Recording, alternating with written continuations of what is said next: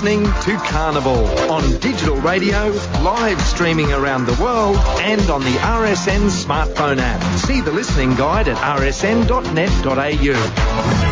Daniel Harford leads the Breakfast Club. The footy season so far has been a tipster's nightmare. On Monday's show, Jimmy Bartel's on the throne and the Herald Sun's Glenn McFarlane on deck as we make sense out of footy's round eight. The Breakfast Club. Starting your Monday morning from 6 on RSN 927.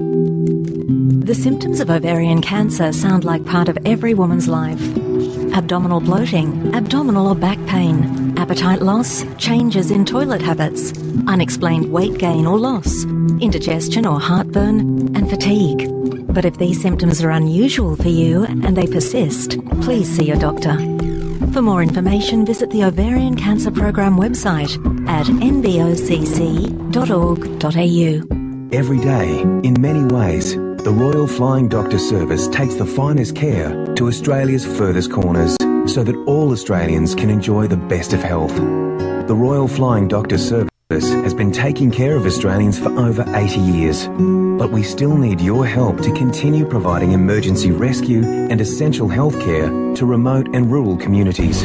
Make a donation or become a supporter and help keep the Flying Doctor flying. Do you know someone with macular degeneration or glaucoma who's finding it hard to get around because of vision loss? They may have recently had a fall, or you've noticed they're no longer able to find their way around safely. If you do, you should contact Guide Dogs. They help people just like this to stay safe and active.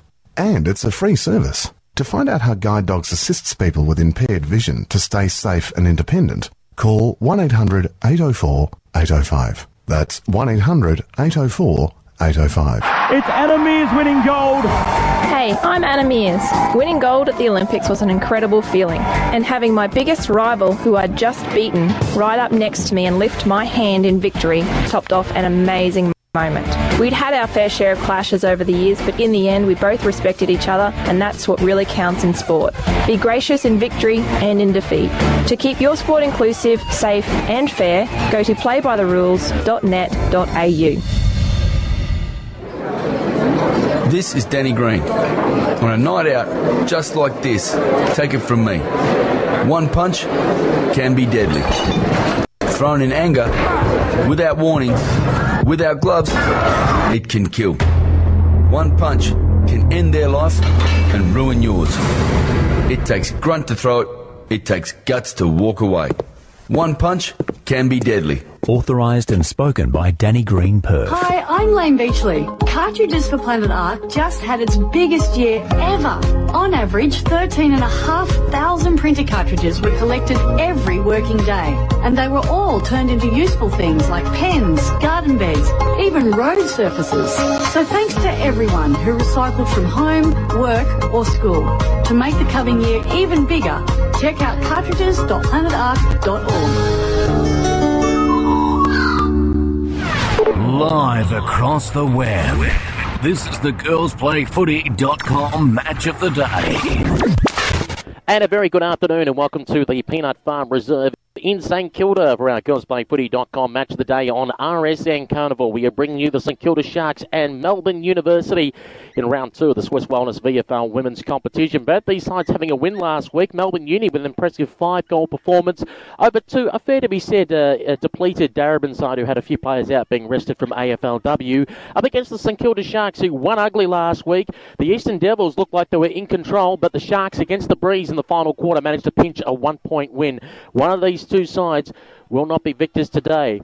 It doesn't necessarily mean one will lose. Who knows? We may pull out a draw because these two sides did have a draw last year. So it'll be very intriguing to see what we get here today on the Susan Alberti Medical Research Foundation Day here at Peanut Farm Reserve. Joining us in commentary all the way back from Bendigo, a road trip and a half. A very good afternoon to Matthew Cox. Yeah, thank you very much, Peter. It was a little less far to travel uh, today to get to the broadcast game. But yeah, looking forward to, to this match. These sides played each other three times last season, three different results. The Muggers, obviously, with that big victory in the preliminary final last year to get them through to the grand final. A draw at Tin Alley in that mud bowl in the middle of last year, and then that early game back in round six, I think it was, at Port Melbourne, where the Sharks got over the line. And I guess, as Sean Smith uh, pointed out uh, in our interview with him last week, they've identified it was a fitness issue last year. Thus, why you saw the results of them beating the Muggers, then the draw, and then essentially being humbled in the final series when they got smashed by Darebin in the semi, and then just easily swept aside by the Muggers in the preliminary. And you speak of fitness, if we rewind back seven days ago uh, out at Mulgrave Reserve, it was the Sharks that looked fitter because they were able to run out the game a little better than what the Devils were. So it already looks like there's been those little improvements that have been made for the Sharks senior side. Also on today as well, we, we should be pointing out that at Plenty War Memorial Park, Diamond Creek versus Cranbourne. At the moment, the Cranbourne seconds are playing in front of us against the uh, St Kilda Sharks seconds. And then at 3 p.m. at Box Hill City Oval, that game on 3WBC Community Radio, uh, they're bringing you the Box Hill Hawks versus VU Western Spurs game.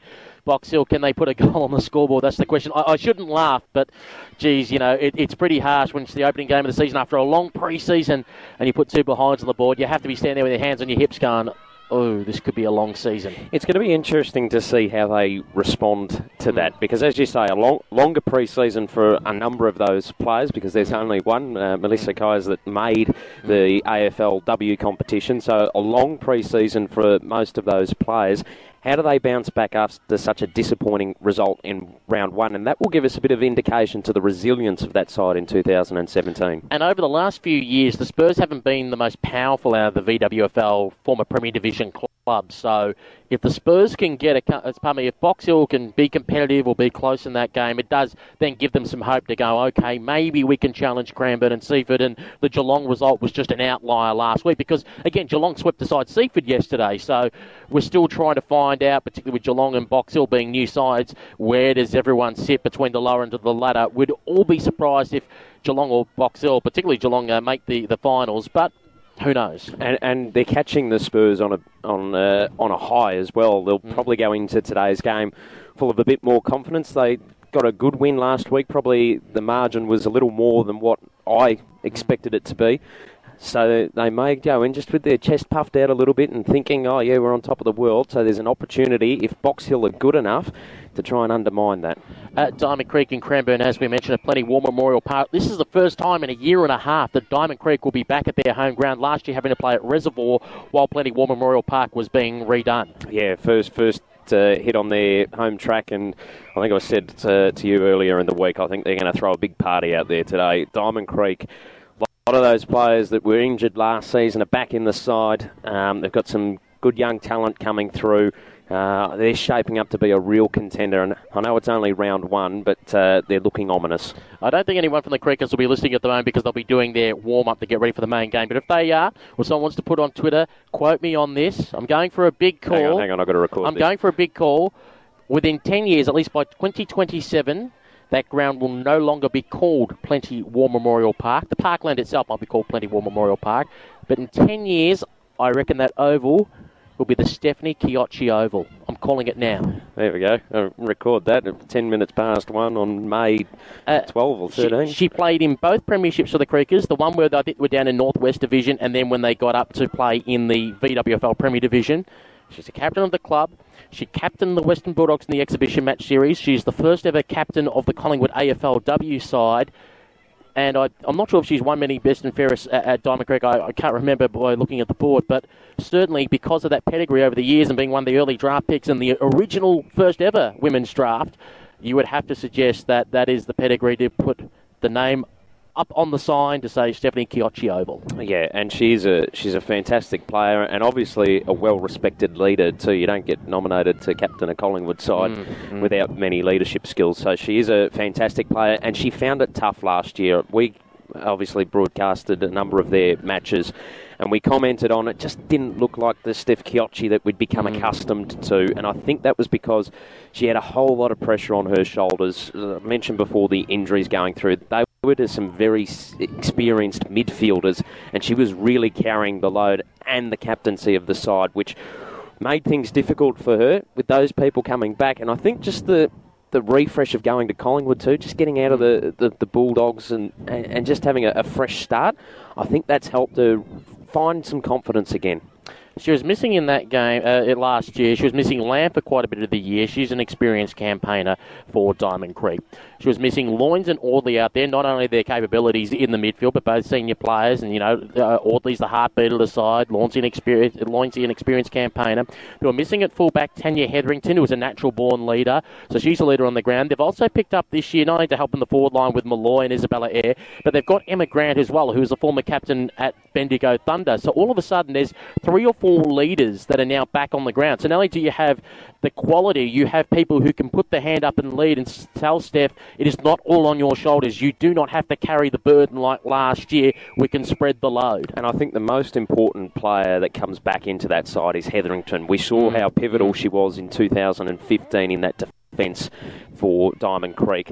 Last year, obviously not there, and that left a massive hole. They, they didn't, they couldn't structure up defensively, and they missed that steadying influence of yeah, you go there, you go there, setting up, ordering the directions around. Yes, she was doing that from the bench as the the coach. Yeah, but I think her on-field presence for such a young side that doesn't have much experience, that was the biggest hole for them. And her coming back into the side, okay.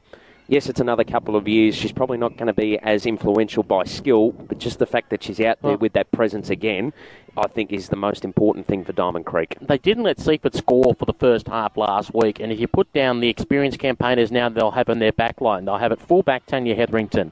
They'll have in the pockets instead of having to play fullback. They'll have Moorcroft and Attard. Then you go to the half back line. You, are probably going to have Jerea back there if she's not on the wing. Then you've got Simone Seacombe there. Then you've got Nicole Paul who's also come back as well. Plus, you've got Lisa Williams, who normally runs off half back.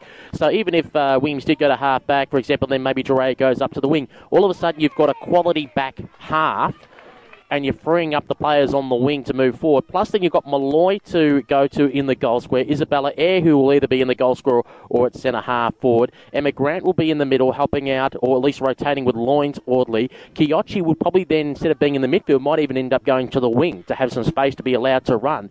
All of a sudden, quality back half, quality midfield. All of a sudden, the forward line that you can hit not only, and we haven't even mentioned Millie Barton, Christina Bernardi in there as well all of a sudden you look at that side and you go, okay, there's some talent across the board. They've got their numbers back.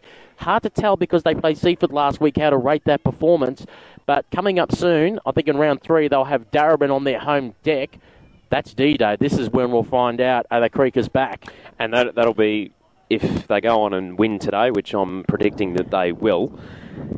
It'll be interesting how they approach that game mm. because a lot of blood between these two sides over many years. And because it's on June 4th as well, uh, that means another week's break in between. There's a very good chance, probably by that stage, Arnell, Daisy Pearce, Melissa Hickey, Aasta O'Connor at that stage should all be back for Darebin. So we should have full strength beat full strength. Yeah, which is an exciting prospect. And yeah. I know uh, Darebin got up yesterday against the Devils, but if we go back to the game we broadcast last week, they just didn't look like the Darebin of old. And if they were to come up against a Diamond Creek with all these players back in the side that has got this momentum and confidence, Diamond Creek pr- probably would wipe them off the path if they put in the, a similar performance they did against the Muggers. But fingers crossed, we'll see two good sides early in the season. Some sides approaching this uh, start of the season differently because all of them want to have at some stage a rest of the AFLW players. As we said, Darebin have been resting players early, so have been Diamond Creek. Um, St Kilda Sharks have been resting players. Mo's out, obviously, at the moment with an injury. Phoebe McWilliams will come back. She's currently on the coach's bench for this reserves game. Uh, I think uh, Jess Gardner as well is due to come back, um, and Rebecca Neves is still to come back into the side. Melbourne Uni on the flip side, though, virtually at full strength with Kat Phillips coming back today. The only player missing is Cecilia McIntosh.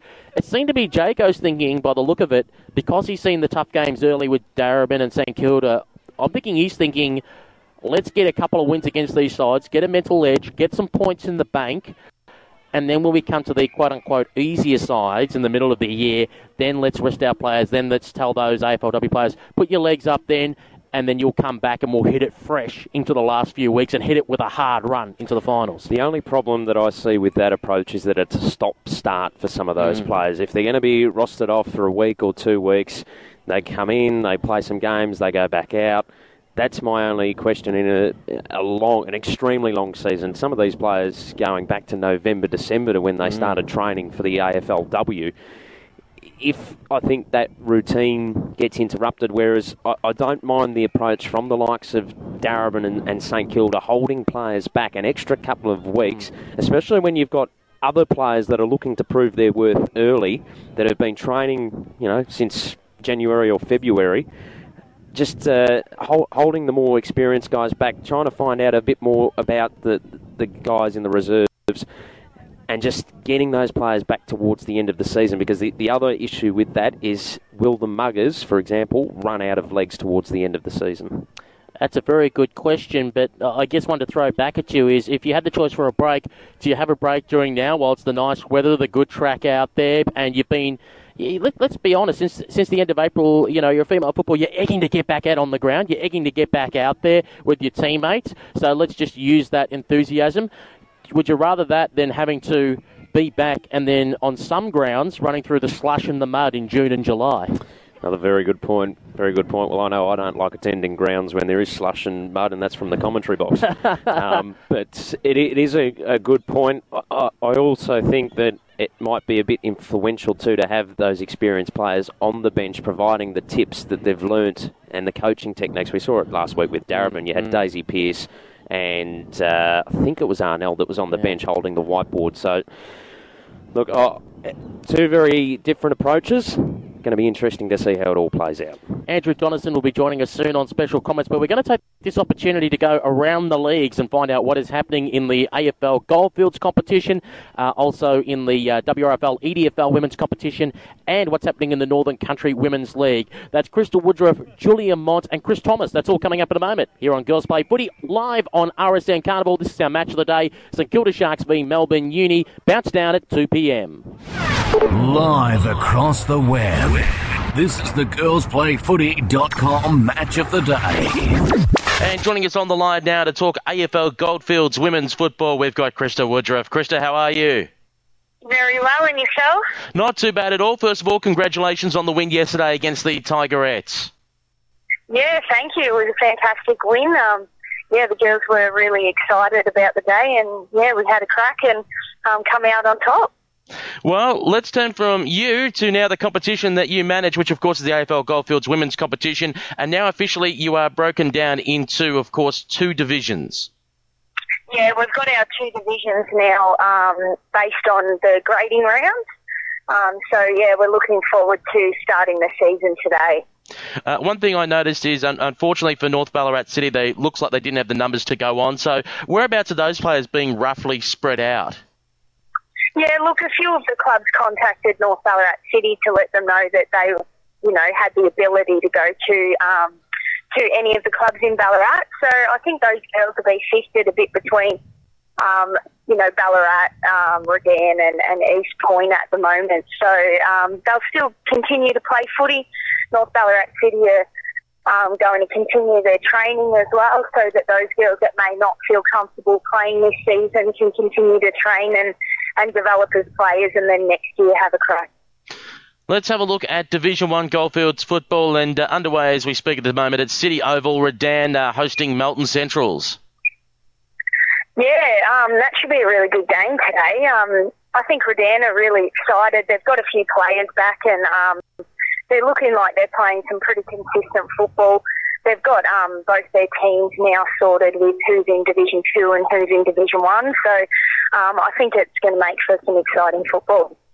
Uh, getting underway at 12.30pm at Osborne Park, East Dragons have travelled down to take on the North Geelong Magpies, who were at full strength last week and flex their muscles. Yeah, North Geelong Magpies are um, looking the goods, definitely. Um, you know, fortunately, they have a few really strong players. They don't have a lot of brand new players um, as opposed to a lot of our clubs. East Point, I think, are a bit light on today, but um, I think they're going to really have a have a good run at the footy. Um, the girls that are playing are, are really looking forward to um, showing how good they are, and um, hopefully, you know, um, bringing the scoreline uh, back back a little bit better than uh, previously. 1:20 p.m. at Boorman Reserve, the uh, Sunbury Kangaroos hosting the Ballarat Swans. Yeah, Sunbury's been looking really good. Um, they've got a few really good girls that have been playing footy for a few years. Um, they've got a few new girls, but you wouldn't notice out on the ground. So um, I think they'll take it to Ballarat Swans. Um, Ballarat Swans are getting their feet at the moment. They've got a few few new players and um, just collecting themselves and, and getting ready for the season. Let's flip across now to Division 2. Gisborne having the bye this week. Uh, the early start for Carisbrook hosting Redan Gold. Yeah, Carisbrook are really looking forward today. Um, first game at the home ground, so they'll have their youth girls and their open women's there. Um, look, at Carisbrook are looking pretty good again. They've got a pretty young site, so um, they're only going to get better as the season progresses. Um, as I said, Redan Gold is um, continuing to improve. They've got a lot of new players in um, in their Division Two side, so um, I think overall it'll be a consistent game. And uh, finally, uh, Sunday, uh, 1 p.m. start, Drysdale uh, taking on the Bacchus Marsh Cobras at Maddingley Park. Yeah, I think both teams are really looking forward to that. Um, Drysdale are, look, they've got a few really good players, and um, and even the inexperienced players are showing um, that they've got some talent moving forward. So um, Drysdale are looking to put on a bit of a show, and um, Bacchus Marsh are hoping, you know, to pit them at the post and get a win today.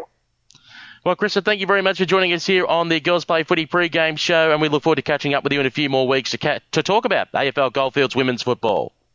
No, my pleasure, and happy Mother's Day to all those mums out there. Live across the web, this is the girlsplayfooty.com match of the day. And joining us on the line now to talk WRFL, EDFL women's, we've got on the line the media manager at the EDFL, Julia Mont. Julia, how are you? Good, thank you. How are you, Peter? Not too bad at all. Let's talk another round of uh, women's footy. Round four now in your competition, and uh, you've got underway at this very moment at Raeburn Reserve, Pascoe Vale and Glenorden. Yes, we do. Pascoe Vale have had their first win of the season last week, and Glenorden have also been showing some positive signs. They had a loss against Roxburgh Park, which wasn't the best, but look, it'll be a good contest at Raeburn. The boys don't usually play well, but the girls have a good game on that reserve, and I think Ashley Ford and Cara Matz are probably the players to watch for Pascoe Vale. They'll have a good game for the girls. I think they'll get a win up there. Manor Lakes is uh, hosting Glenroy at 2.20 this afternoon. Yes, uh, Manor Lakes have been in great form, actually. They had a disappointing loss against Keilor, but they held them down pretty well considering Keilor's one of the favourites. Um, in round one, they actually had an 119 point win against the VU Western Spurs, so they're travelling pretty well.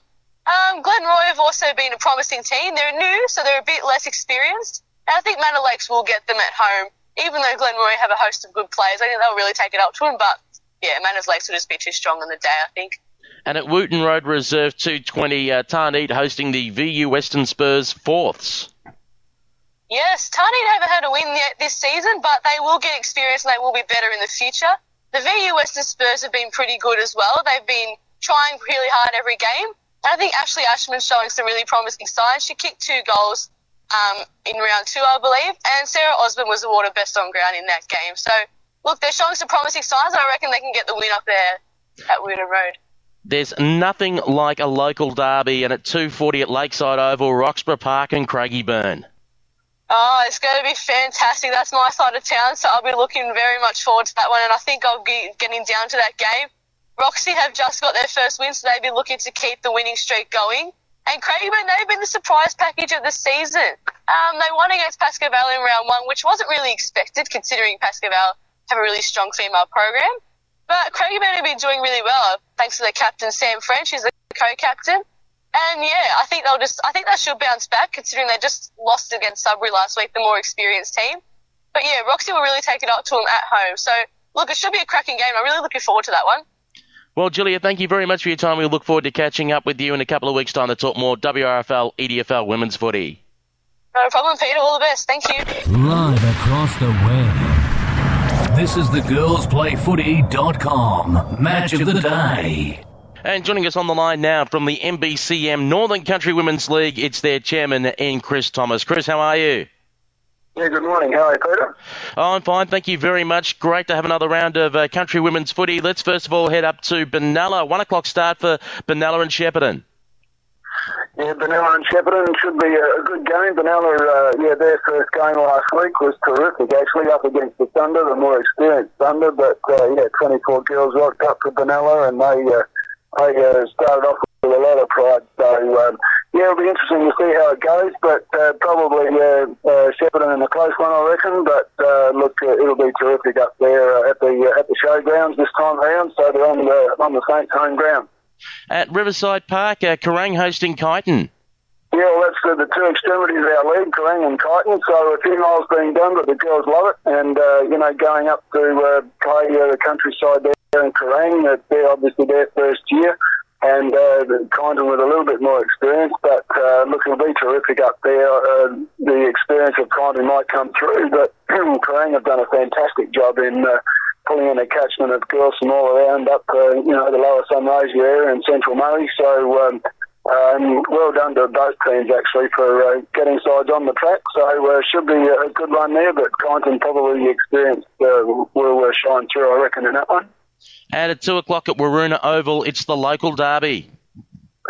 Yeah, the local derby, uh, Thunder uh, versus uh, North, and uh, once again, it's a bit of experience with uh, the, the newcomers to Women's League in North Bendigo, and uh, great effort for North Bendigo to get that team together, and uh, they came uh, to Echuca uh, last uh, weekend and uh, had their first game, uh, hopefully led by a very uh, keen coach there, and Alana, Alana Long. What a good job she's doing. And um, but again, the, uh, that experience from uh, the second side of uh, Thunder, it's uh, good that they're pulling together and uh, helping out the, the league and showing the way with uh, that bit of experience. So. Um, down there at the local derby. You never know with the local derbies how they will go, Pete. But uh, yeah, it'd be great for the Bendigo community to see a close game there.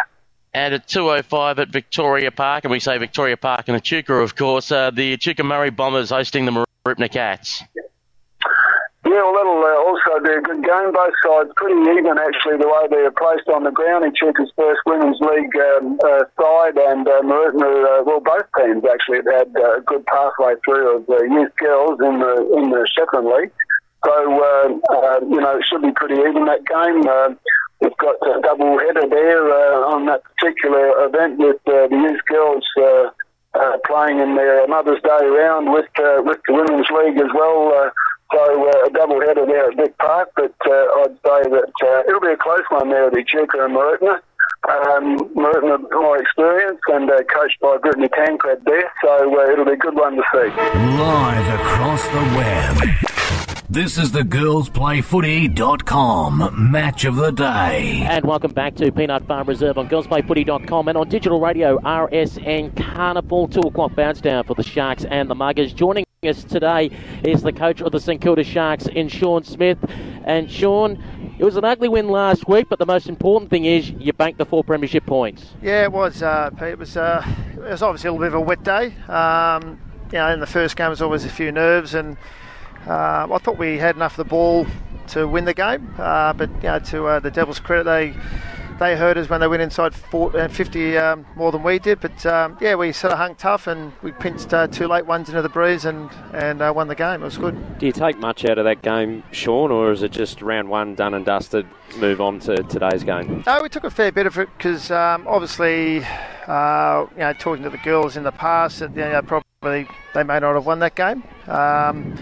Just showed some good character uh, and and it sort of proves that all the running I've got them doing is uh, is is paying off. So I can sort of throw that back in their face now.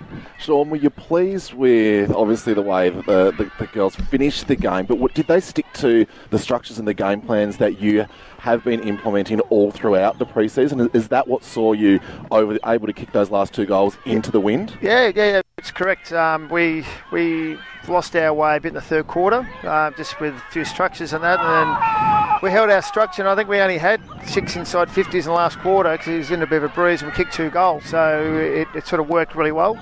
Uh, I think third quarter, I don't think we kicked a goal. and We had 15 or 17 inside 50s. So it was, uh, yeah, that that was, uh, yeah, it was a good learning curve for him.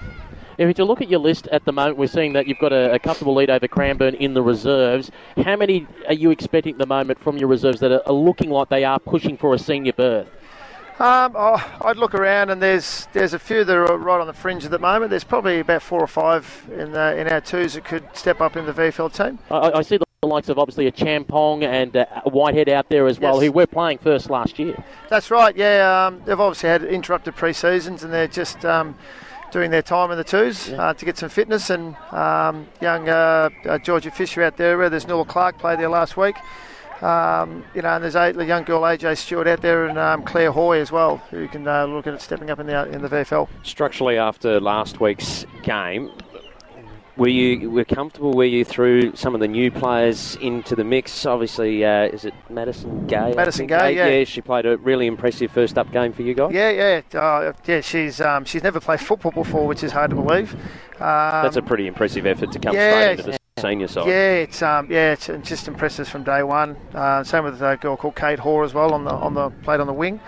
Um, yeah, Maddie, we threw her around a bit too much, I think, in the first half. Um, sort of didn't really settle her, then she um, she settled up forward a bit, and um, yeah, she was very uh, very important player for us in the last quarter. And, and in terms of that forward structure, obviously we'll mention Hope again missing. Are, are you happy with how that functioned last week?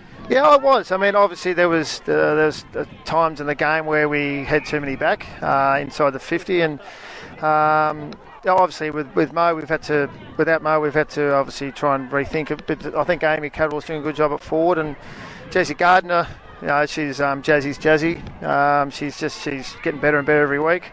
Um, you know, we've got uh, some really good young forwards down there as well. Looking to today's game, Melbourne Uni, they had a, a really impressive win over Darebin last week in really trying conditions. They've got a lot of midfielders who can rack up the, the possessions there.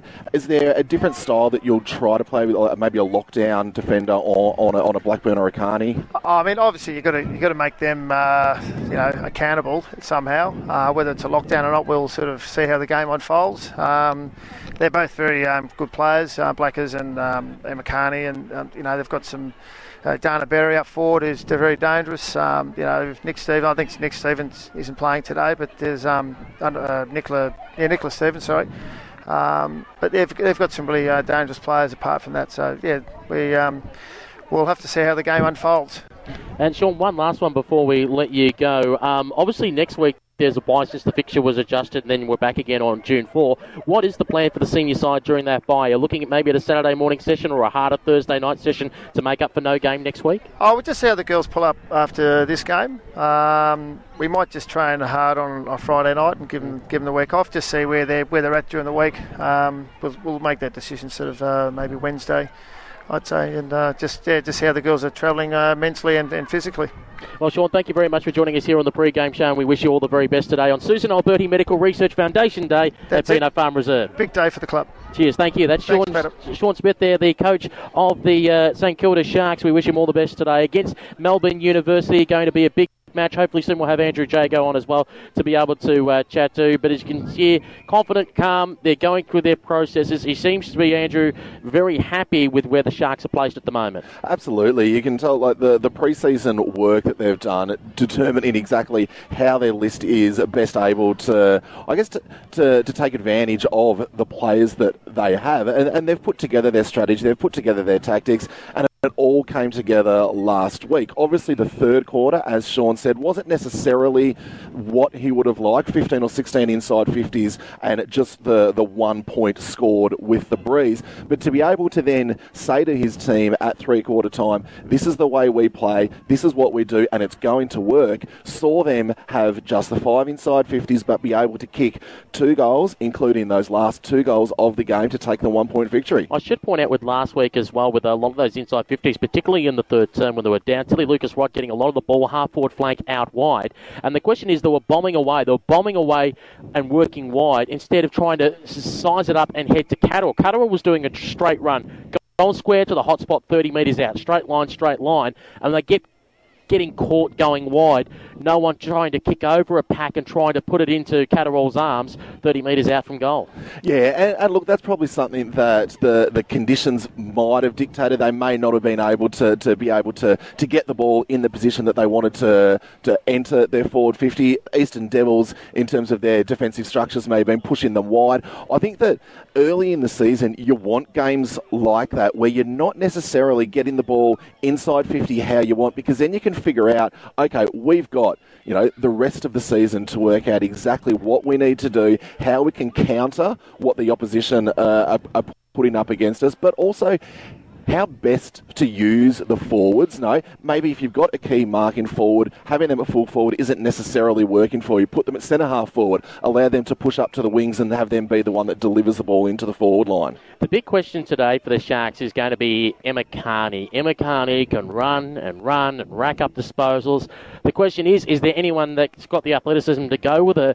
Do you just try and stop her? And as we said, the problem is you stop her, Ali Blackburn becomes free. Do you just go, okay, we're just going to have to concede that she is just going to be running away and, and racking up the possessions like they're going out of fashion? Well, I think you start with uh, a, a one-on-one. You start with a player and just say, watch her at the watch her at the clearances, and, and but then try to get the ball and make her defend. I think is what you what you'd be trying to do. One gentleman that certainly doesn't want Emma Carney stopped that we're talking about. He's the coach of Melbourne University and Andrew Jago. Andrew, thank you very much for joining us, and congratulations last week on a big five-goal win against Darebin. Uh, thank you very much against half a Darebin side, um, which you know, don't get me wrong, half a Darebin side's still a very very good side. So we're very grateful to get away with the four points but recognised Darebin weren't at full strength either. So, does that does that obviously you've just mentioned that it changes the the sort of mentality coming out of that, but does it still fill you with confidence that you were able to knock off the premier side of the competition? Oh, look, it's always um, a confidence boost when you. You get to compete with the best. Um, and I believed our best football last year was very, very competitive. We were just far too inconsistent. We didn't have it all the time. So, again, to be able to sell the message to the girls, if we do our football our way often enough that we're very competitive, yeah, it's a nice bonus early. And were you pleased with that our football our way, or was there a few things that you worked on during the week that didn't quite uh, sort of translate on the field last week? Very, very much. we had quite a bit to uh, work on during the week. Look, we got, um, we have a, our series of key performance indicators. We actually only hit three out of ten. Um, so there was still a lot of work that we needed to do. Um, now, don't get me wrong, credit to Darebin that they denied us um, that. The thing I was really pleased at, um, look, they made a real run in the third quarter. They kicked a goal in the first 37 seconds of the first quarter, and then I thought our girls really soaked up the pressure very, very well, which is something that we have been speaking about and something that I was genuinely pleased about. We didn't actually have to change our structures. We didn't have to throw anyone behind the football. Our defenders worked one on one, and I thought worked exceptionally well. Um, we got a couple of matchups to go our way. Um, a couple of the risks we took paid off. Um, so happy with elements, but certainly didn't think that was our best football. I'll be disappointed if we're still playing like that. You and know, August, September. And as you touched on, the back half held up really well. When you consider as well that you've lost Nicole Hildebrand is staying up in Queensland and Beck Goring playing with the catch this year. Absolutely. Look, and they were literally our first two pick last year. They were our centre half back and our full back every week. So yeah, two massive holes um, to fill. And I thought the girls did it. Mean, Gab Pound obviously took on a new role last week. Uh, went to the half back flank, and I thought did a really really good job.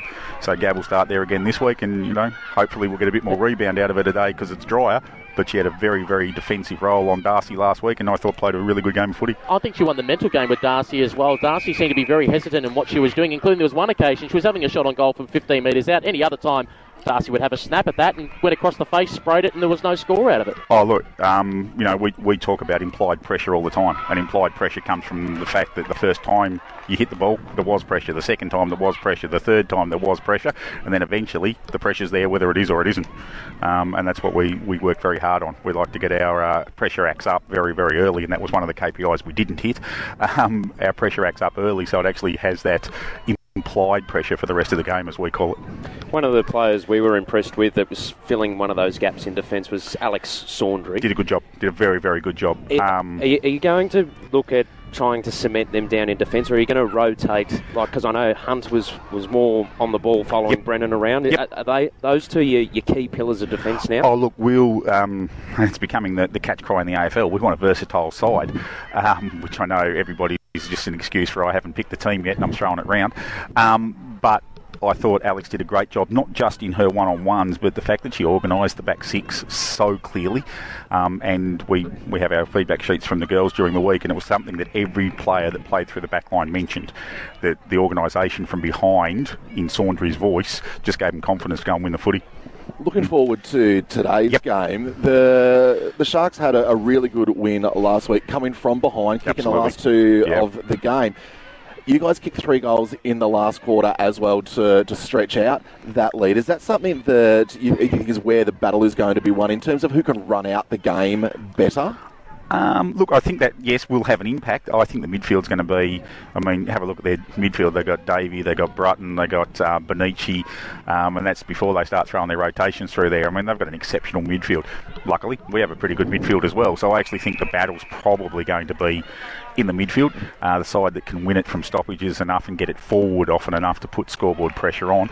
But yes, um, you, you look at our history with the Sharks, and every game over the last three years has basically been decided in the last five or six minutes. Um, they got us once at Port Melbourne, we got them once in a final, but apart from that, it's literally been down to the last five minutes. So, yes, I would expect uh, rotations will be very important to have the legs to still be running late in the game. Talk about having the legs, you get your speedster back in Cat Phillips. Very, very nice, isn't it? Um, gives us a nice little wing rotation, doesn't it? When you've got Phillips on one wing and Ashmore on the other, both of them who, you know, probably could only catch each other. Um, it was really interesting Thursday night because Cat's been away playing frisbee again. Um, she and Cashy were manned up on each other in some match simulation, and um, Cat picked up the ball one handed, cut back inside Cashy, and hit a pass laces out to Jess Anderson coming out of the forward line. And Cashy looked at her and said, "Excuse my language for a sec. Mm, you've learned to kick." it, was just, it was just sensational. Two two elite running athletes, and Cat's picked it up flat out, and Cashy's going flat out, not getting any closer to her, and it's just gone like a tracer bullet to Jess Anderson, and it was just an acknowledgement of, yeah, your skills are coming on nicely. Does that make you feel proud as a coach? Because I know Kat, I think it was her first season playing footy was. last year. It was. To see her development under your, not sitting in your ivory tower or anything like that, but just just overseeing their development as a as a whole. Oh, look, it, it gives me a great deal of pleasure. Not so much in Cat's development, but our philosophies are right. Um, when I first came to the club, I said to them, "I'm not. This is going to sound silly. I'm not interested in win-loss ratios." And you guys have heard me say that a thousand times. And I actually genuinely not. They tend to look after themselves if you get the best out of the players. So we try very hard to develop players. I mean, you'll see um, you know, Gab Pound can play on the wing, she can play on the midfield, and we're starting to show she can play on a half-back flank. Uh, Jess Anderson can play forward. Uh, no one's seen Jess Anderson in the midfield yet, but I'm telling you, when she gets in there, be careful. Jess runs in very, very straight lines, is very, very quick, and kicks the ball very, very powerfully. Um, please don't think for a second I'm saying she's in Bree Davies' class, but she's that type of midfielder. We'll expose her to the midfield this year because I think that's part of her development. It potentially shows Melbourne that she's worth keeping because she can play another role if she ends up being delisted from Melbourne. It's the Western Bulldogs suddenly go, oh, maybe she's a forward, maybe she's an on ball, or maybe she's a centre half back. Yeah, I can use that girl. And that's what I think our job at the VFL is to demonstrate that players are ready to play the next level. And I guess that comes from my team. TAC background, to be honest. I mean, that was the philosophy we took into the TAC, and that's the one I brought down here. Andrew, just one last one before we let you go. Uh, one player that impressed me with two acts that she did, even though she didn't get onto the scoreboard, was Kate Schiller in the first quarter, being a big girl, holding the ball, taking the mark in the wet. Absolutely. Um, it was actually, you should have come to my uh, feedback night on Tuesday night when we went through the edits. Very first lead of the game, she's come up. Uh, Blackers has hit her laces out. She had um, Ibrahim running inside. She's taken the mark, fed it inside to Ibrahim, and unfortunately, the ball hit the ground.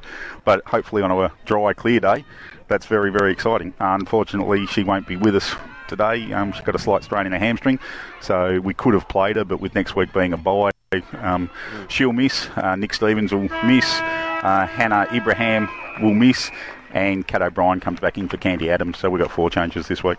Well, Andrew, thank you very much for your time during the pre-game show. We wish you all the very best today when you take on the Sharks. Thank you, gentlemen. Much appreciated. That's Andrew Jago, the coach of the Melbourne University Muggers, joining us here on the pre-game show at girlsplayfooty.com and also via uh, RSN Carnival Digital Radio right across Melbourne. Two very well-spoken coaches.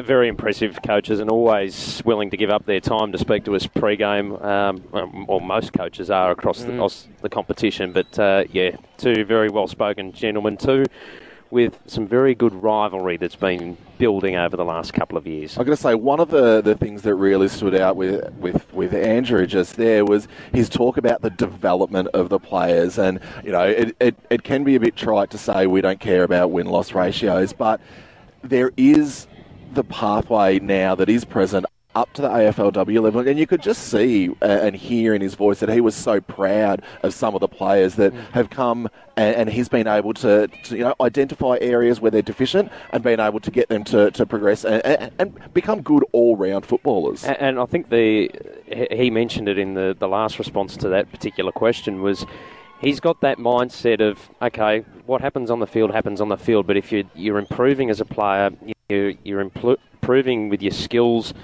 and just having a focus of okay, yes, this is a, a good operating level for, for success, but to take that next step, you need to do these things, and you're working on these things. And it doesn't mean that the senior side is the elite side, which which I think is fantastic for the way women's footy is growing.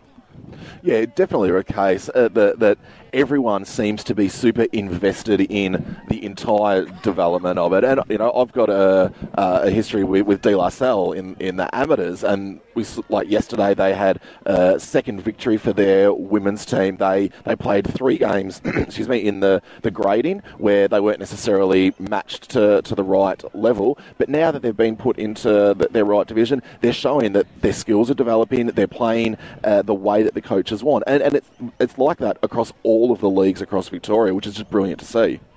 Indeed, it is. And uh, you just wonder with Andrew Jago how confident he is, how well he speaks, how much he knows about the competition, how unlucky he hasn't been to get an AFLW gig as a head coach because you can tell that he's talking about the development. Let's hope, let's cross fingers with one of the expansion teams that they uh, do give him the knowledge, uh, do give him the heads up because, particularly when you're an expansion team, you're going to get a pretty weak list. You might get two or three marquee quality players because the AFL will bring in some type of equalisation, but from there down, you're going to be having some pretty raw recruits and a lot of girls coming through the equivalent of the TAC Cup girls that are 18 years old. So you're going to need someone like that who can say and be patient to say, realistically, we may not push for a flag for two or three years, but I'm here to build you up for when we're ready. And, and that's, you know, if you want a blueprint, look at Melbourne Uni and where yeah. they've come from over the last three and seasons. And they've always had a fairly young side at Uni. They have, and one that, okay, when, it, when the day's going well, they can play some extraordinary football, but when they have had an off day, say,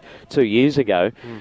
it was a real off day. Now, when they have an off day, they, are still managing to get over the line, which I think is an incredible credit to him. And the, the way, like, he's coach uh, in, in his own right from the TAC Cup level, now here to the Muggers. That to me is a strong enough indication that if you're going to look down that path of developing a group of players going forward, he's the man that you want at the top of the list. The amazing thing is, and we'll take we'll take us back two years to 2015 Second last round, they got absolutely murdered by Darebin. We're talking about 150 points at West Preston. And the loss was so bad and did so much damage to their percentage, it brought them into the last round where there was two games going on at once, and Melbourne Uni were in the box seat that if they lost to Diamond Creek, they were out of the finals. And somehow they dragged themselves and beat Diamond Creek, who was second, dragged themselves over the line to win by a point albeit through a, a last minute miss by Diamond Creek directly in front. But they got them into the finals. They beat St Kilda. They were up at half time against Diamond Creek and only went down by a point against Diamond Creek. To come back to that position after getting murdered by 150 points was impressive. And then, of course, next year they had you know, what we say, um, even though they technically ended up third, they made the grand final and they looked dangerous in the grand final. For those people who are listening at home and not at the ground, the St Kilda Sharks are coming out led by Susan Alberti. She's just about to burst through a banner that says, Thank you, Sue. It's a beautiful picture of, her on that. She is just, she, she's the matriarch, the, the leader, she is just the absolute icon of this development of women's football in recent times. It's it's fantastic to see her getting the recognition that she deserves. And have a look at the young kids too, the young Auskickers. I'm assuming that yeah, that's that, what they are. Yep, yep Auskickers will be at half time having a little game as well. Just have a look at the smiles on their faces, and they're all they're all young girls. How, how fantastic is that to see? We saw yesterday down at Ocean Grove at Shell Road Reserve in the Geelong versus Seaford match the Ocean Grove juniors had a game beforehand, and all of the girls hung around for the game. They were out there at halftime having a kick of the footy. They were out there at the end of the game having a kick of the footy, and it's just yeah, it's so refreshing to see. And uh, Pete, after the after the game when we were wrapping up, was asking me a question about my coach, and I'm coaching under 12 girls, and it's just the absolute I don't know, like explosion of, of teams in the South Metro Junior Football League on its own means that across the next 10 to 15 years, the, the women's comps in Victoria and then the AFLW are just going to get so strong. Two points on that being as you are with the Caulfield Bears, that technically makes you a feeder club to the St Kilda Sharks. So when they how they plan it, when they work through the system, maybe one or two of your girls will end up at the Sharks for VFLW level to push for AFLW. And at the same time, and you'll probably end up getting one down there, as that the girls at the Sharks and all the other clubs, particularly those that played AFLW and even those that just played VFLW, have all been willing when a club puts their hands up saying, "Oh, can you speak to our girls?" They'll go out there and speak to the junior girls. And not just those that are you know, required to. There are some Yeah. who are assigned to, to certain areas, you know, the, the, the marquee players in of their particular. contracts, yeah. However, yeah, others are just more than happy to go, yep, I'll pop down to, to training and, and, have a bit of a chat. And you should see the the girl, and we saw it here, like, uh, all those girls were well, their eyes lit up when Sue Alberti and the St Kilda Sharks were there. All these girls, we talk about, you know, uh, we have we split the team into three groups, and it's the um, the Brennan group, the Vesio group, and the Pearce group. And when we told them what group they were in, they're like, "Oh, yes, I love Daisy Pearce." So it's becoming known all of these players, I, and, and yeah, as I said, it's just such a good feeling watching all these girls just learning the skills and develop. We'll take a quick break here on girlsplayfooty.com's Match of the Day on RSN Carnival. We'll return shortly. 2 p.m. It's the bounce down of the big game in round two of the Swiss Wellness VFL Women's Competition. The St Kilda Sharks and Melbourne Uni live at the Peanut Farm Reserve in St Kilda. You're listening to Carnival on digital radio, live streaming around the world, and on the RSN smartphone app. See the listening guide at rsn.net.au. The symptoms of ovarian cancer sound like part of every woman's life. Abdominal bloating, abdominal or back pain, appetite loss, changes in toilet habits, unexplained weight gain or loss, indigestion or heartburn, and fatigue. But if these symptoms are unusual for you and they persist, please see your doctor. For more information, visit the Ovarian Cancer Program website at nbocc.org.au. I usually wear white. And I prefer black. But lately, we've been getting into orange. When you're wearing SES orange, you know you're making a difference. And you're learning great new skills. You'd be surprised how good you'll feel in orange. The Victoria State Emergency Service is recruiting volunteers now for a broad range of roles. Visit ses.vic.gov.au or call 1300 842 737 and find out if orange is right for you. Authorised by Victoria State Emergency Service Melbourne, spoken by M. and A. Smallwood. Hi, I'm Layne Beachley. Cartridges for Planet Ark just had its biggest year ever. On average, 13,500 printer cartridges were collected every working day. And they were all turned into useful things like pens, garden beds, even road surfaces. So thanks to everyone who recycled from home, work or school. To make the coming year even bigger, check out cartridges.planetark.org.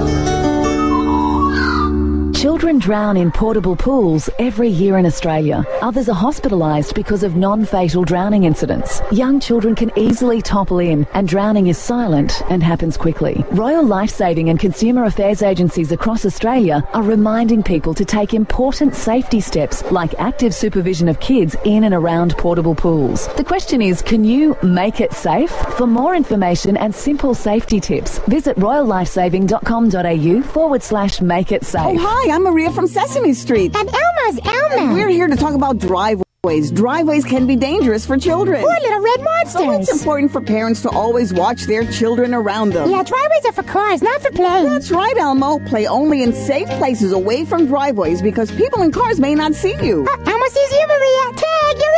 Oh, here I come, Elmo. Remember, driveways are like roads. Always supervise, separate, and see. Learn more at kidsafevic.com.au. It's Anna Meares winning gold. Hey, I'm Anna Meares. Winning gold at the Olympics was an incredible feeling, and having my biggest rival, who I'd just beaten, right up next to me and lift my hand in victory topped off an amazing moment.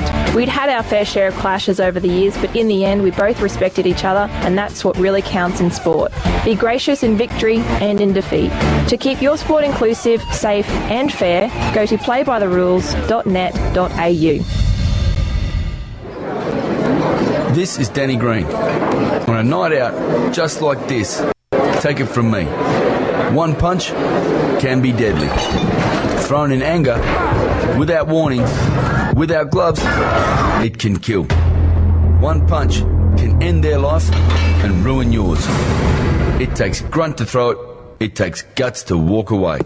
One punch can be deadly. Authorised and spoken by Danny Green Perth. Ed Lester tells you why. The will to do it and the bravery to do it. Warren Huntley tells you how. He just looked to be squeezing through gaps that weren't even there at some stage. Australia's most respected form analyst and the consummate trackman. Together, wrapping up Saturday's racing every Sunday morning on Correct Weight. From 8am, it's the full racing review. Then from 9.30, Brad Baker leads the Sunday racing preview. It is a beautiful morning and we'll be racing on a good track. Correct Weight is your full Sunday briefing. Sunday mornings from 8 on RSN 927. Thanks to Tab. We love a bet. Live across the web. This is the girlsplayfooty.com match of the day. Indeed, it is the girlsplayfooty.com match of the day on RSN Carnival Melbourne White. Don't forget you can download the RSN app to your mobile phone from the App Store and then just click on Carnival to hear our live broadcast of the Swiss VFL Women's Competition. We are bringing you St Kilda Sharks Melbourne Uni, not too far away from a bounce. And we should uh, just point out, uh, uh, very importantly as well, that uh, we will not be on air next week simply because that there is no VFL Women's uh, next week because they've actually moved the grand final date a week later to line up with the VFL Men's and it will now be at Eddie Etihad Stadium in late September. Round, what was going to be the original round three has been moved to the back of August and the finals are starting a week later.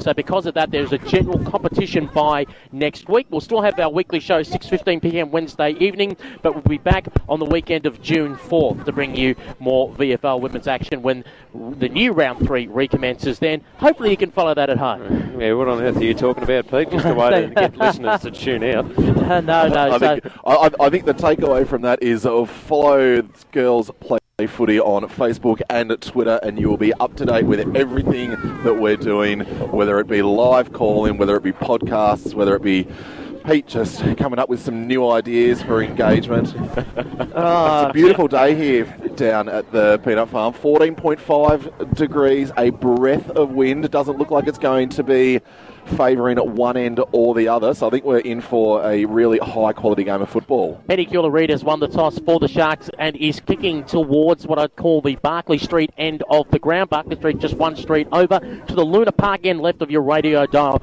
will be uh, Melbourne University kicking. Of course, the co-captains this year for the Sharks in uh, Penny Reid and Brianna Davey. They've got co-captains, by the way, with Melbourne Uni in Ali Blackburn and Emma Carney, but just that occasion, Emma said, I got the toss. It's, it's all cool. I got it. I got it. I had nearly 30 disposals last week. I know what I'm doing. It's a bit weird seeing two two players from one side going towards the, the middle for the toss. Who actually gets to decide? I think that's going to be the first question I'm going to ask if we get Penny Reid or Brianna Davey on the broadcast throughout the season. Who actually decides which way you're going to kick if you win the toss? There's a couple. There's a couple of power plays there. The, the two players going in to meet the one it means that you know we're strength in numbers, but also the power play within the team as to as you say, whose turn is it to, to call? What are we going to call? Does someone you know come in on their off week and just quickly go heads? that, that, that is why the umpires do the toss now. Apparently, in years gone by, back in the 60s, it used to be uh, just the two captains met together and tossed. And EJ Whitten's old trick used to be when the coin was in the air, yeah, we're going that way. Thanks, mate. so that's why they have the umpires look over it now. But w- would it be funny if two co captains come up, the coin toss happens, and they both point in different directions? Yes. So yeah, who gets the ultimate decision as to, to which way they're kicking? Seniority. All, all of this, like as as you say, Foxy, we, we need to, to find this out during the season. That's the most crucial news topic of uh, round two VFL women's. Well, gentlemen, they're just about ready to get in position. Peter Holden, Matthew Cox, Andrew Donison with you today. Andrew, your tip for today's game and by how much? I'm going to go Melbourne Uni 14 points, midfield too strong. Matthew Cox. Melbourne Uni by six points. They're going to hate me at the Sharks, but Uni by three goals. As uh, we just about have everyone in position, the mascot Susie the Shark coming off the ground as we speak. Great crowd in for the Susan Alberti Medical Research Foundation Day. I reckon a crowd of about 300 here, which is fantastic to see. To get us underway on girlsplayfooty.com's Match of the Day and RSN Carnival Digital, here's Matthew Cox. Kath O'Brien returning to the Muggers lineup for round two of the Swiss Wellness VFL women's competition. We're underway. O'Brien won the tap. Carney paddling it forward, then soccers it towards centre half forward. Picked up on the half volley by Bailey. Got the handball inboard to Davey. She was caught in a tackle immediately by Berry. Ball goes to deck in dispute. The umpire says it's not coming out, and we will get a ball up. Melbourne Uni with a spare behind the play. As O'Brien and Colwell do the ruck work. Colwell got the tap for the Sharks. Follows up her own work. Got the handball across to her teammate there in Hoare. A nice kick to the attacking side of the broadcast wing, and the Sharks move it towards the flank. Walsh has two muggers to beat. Good tap there by Hay. Sees the ball close to the boundary line on the broadcast side, and eventually it will be seen over the line and out of play. We'll throw it in. Half forward flank, broadcast side for the Sharks. No score either side about a minute into the first term.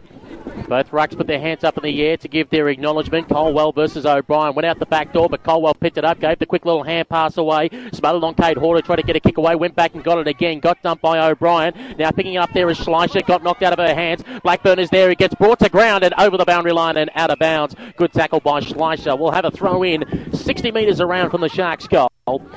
St Kilda attacking towards the Elwood or Barclay Street end of the ground. Umpire arches her back and throws it into play. O'Brien once again versus Colwell. O'Brien wins the tap. Ball hit the ground. Tapner couldn't control it. Trying to get it in uh, mid-air there was Hoare to try and move it forward, but she got caught straight away by O'Brien. And the umpire comes in and calls for another ball up on special comments. Andrew Donison. Some really strong tackling here going on, particularly by Cat O'Brien, the ruck. Colwell palmed it down. Davey coming through, ran into a brick wall and had to retreat to Bailey. Got the one-two, did Davey, and sends a long ball inside, attacking 50, searching for Walsh. It was punched out of her hands. It's on the deck, and the umpire should call for it here. He's let things go. Now he finally does. We'll get a ball up. 40 out from goal, broadcast side for the Sharks. That's the loose player in defence, Alex Saundry, who was able to mop up there. Back underway. O'Brien got a fingertip to it. The umpire said she was being held, so she'll get the free kick. In defensive 50 for the Muggers. Goes short to Eva. Eva searches for options. Wanted to go inboard. And finally does towards centre half back. Searching for Pound. Ends up with a footy, but got claimed immediately by Colwell. Umpire calls play on. Ball emerges with Blackburn. Gets it forward. Kerrick going in. Colwell at the bottom of the pack will get a ball up back inside the centre square here at the Peanut Farm Reserve on girlsplayfooty.com radio. Nicola Liston making sure that Emma Carney earned that last disposal, throwing her to the ground after she got rid of it. Early stages first term, no score either side. O'Brien wins the tap, tries to put it to the advantage of Hoare, who got caught straight away by Eva. Ball hit the ground, picked up by O'Brien. It was caught by Davies. She's going nowhere. And the umpire comes in to call for another ball up.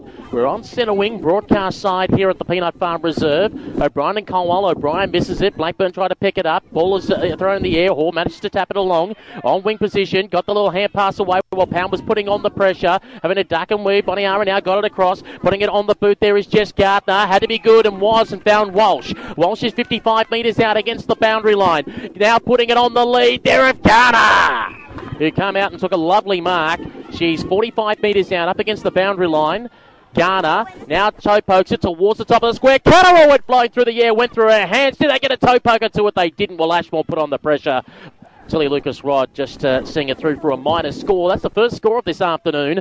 It's the Sharks one behind. Melbourne Uni, no score. Pound goes straight up the corridor with the kick. Carney takes the mark, 40 out from her defensive goal, and decides to go for a run. No one on the mark. Wide ball towards Anderson, centre wing out of side. Brunton got there first, got a tap to Mia-Rae Clifford and sends the ball to Brianna Davey. Half forward flank out of side for the Sharks. They lead by a point. Kick inboard comes the way of Hoare. She takes the mark at centre half forward.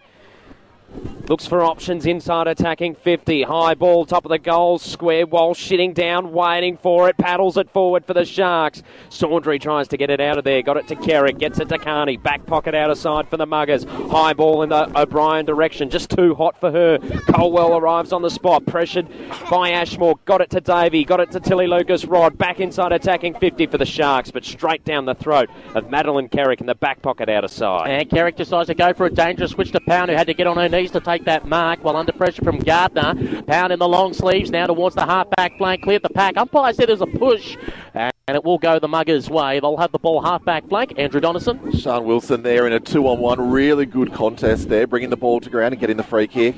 Broadcast side, Wilson on the right boot, goes further up the line, looking for Blackburn, who had to be good while under pressure, takes the mark while diving. Blackburn right in front of our broadcast position on the girlsplayfooty.com match of the day through RSN Carnival Digital. Heading in the spark direction, went over her head. Carney at the back, lost control of the football. Now being picked up there by Ashmore, who goes for a run and a shot on goal. One bounce, did it go through? It did! Muggers in front, one straight six. The Sharks no score here on RS. Pardon me, Sharks one behind here on RSN Carnival. Magnificently worked there by Melbourne Uni. Started with that free kick on a halfback, and they just got the chain of possessions. For St Kilda, Tilly Lucas-Rodd tried to intercept, just bounced out of her reach, and the uh, the Muggers were able to just easily pop that through from distance. Early stages, first term. It's hard to get a read on it at the moment. Been a bit of an arm wrestle early. Round two, VFL Swiss Wellness VFL Women's action back underway in the middle of Peanut Farm Reserve. Stevenson in the ruck this time around. Colwell got the tap to Davey. High ball towards centre half forward. Saundry came in from the side and took a good mark. She'll kick it towards the outer half back flank, searching for Pound. She'll run onto it. Has time. Tilly Lucas-Rodd puts her under pressure.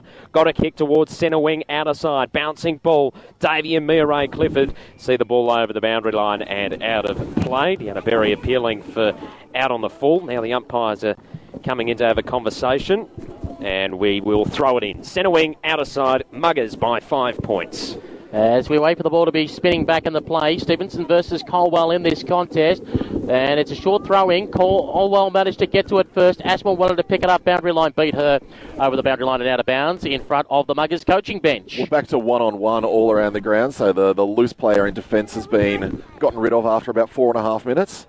As we wait for it to come come back into play again. Colwell versus Stevenson in the contest. High ball back in. Colwell brought the ball to ground. Trying to get a hurry kick away as Kerrick got smothered but picked up by Ashmore who goes with a long hand pass over the top to Blackburn. Draw the play and went for another hand pass to Eva. Eva dancing around at centre half forward. Tries to work the football wide. Didn't work out. Players getting back there for the Sharks as Penicula Reed lays on the bump. Hurry kick back into Tilly Lucas-Rodd who takes the mark. She's on half back flank, outer side. Wants to go up the line. Hesitant has players calling for it in the opposite wing, but decides to go safety and up the line. Over the head there of Garner, who now has to go in the contest. Wins the football back, delivers inside towards Catterall. It's the one on one. Catterall now taking on her opponent. Can she beat her out? She gives a little nudge in the back, goes in once more. Catterall. The umpire says this time it's a push, and it's a free kick going the way of the Muggers.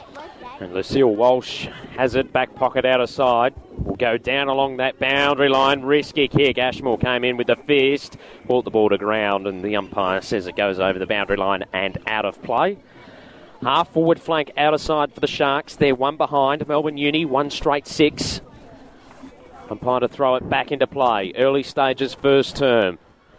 Stevenson got a fingertip to it. Lachlan got brought to ground by Benici.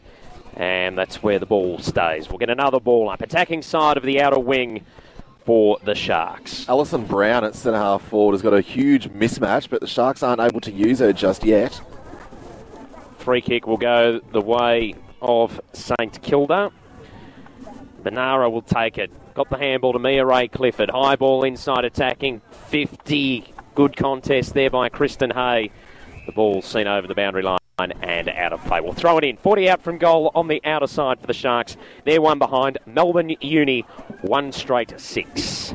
Plenty of uh, celebrities here at the ground. Saw Tiffany Cherry earlier. Out of all things, eating Stim Dim Sims. You can't say that every day. As the ball comes back in, Garner tries to pick up the football. Alicia Eva. Garner goes once more. Hurried little kick away by Wilson. Managed to get it across to Eva. Eva on the right boot. Now going up the wing position. Wanted Blackburn to run onto it. The Sharks defence trying to hold up, but only as far as Tapner now receiving it and puts it onto the hands of Spark.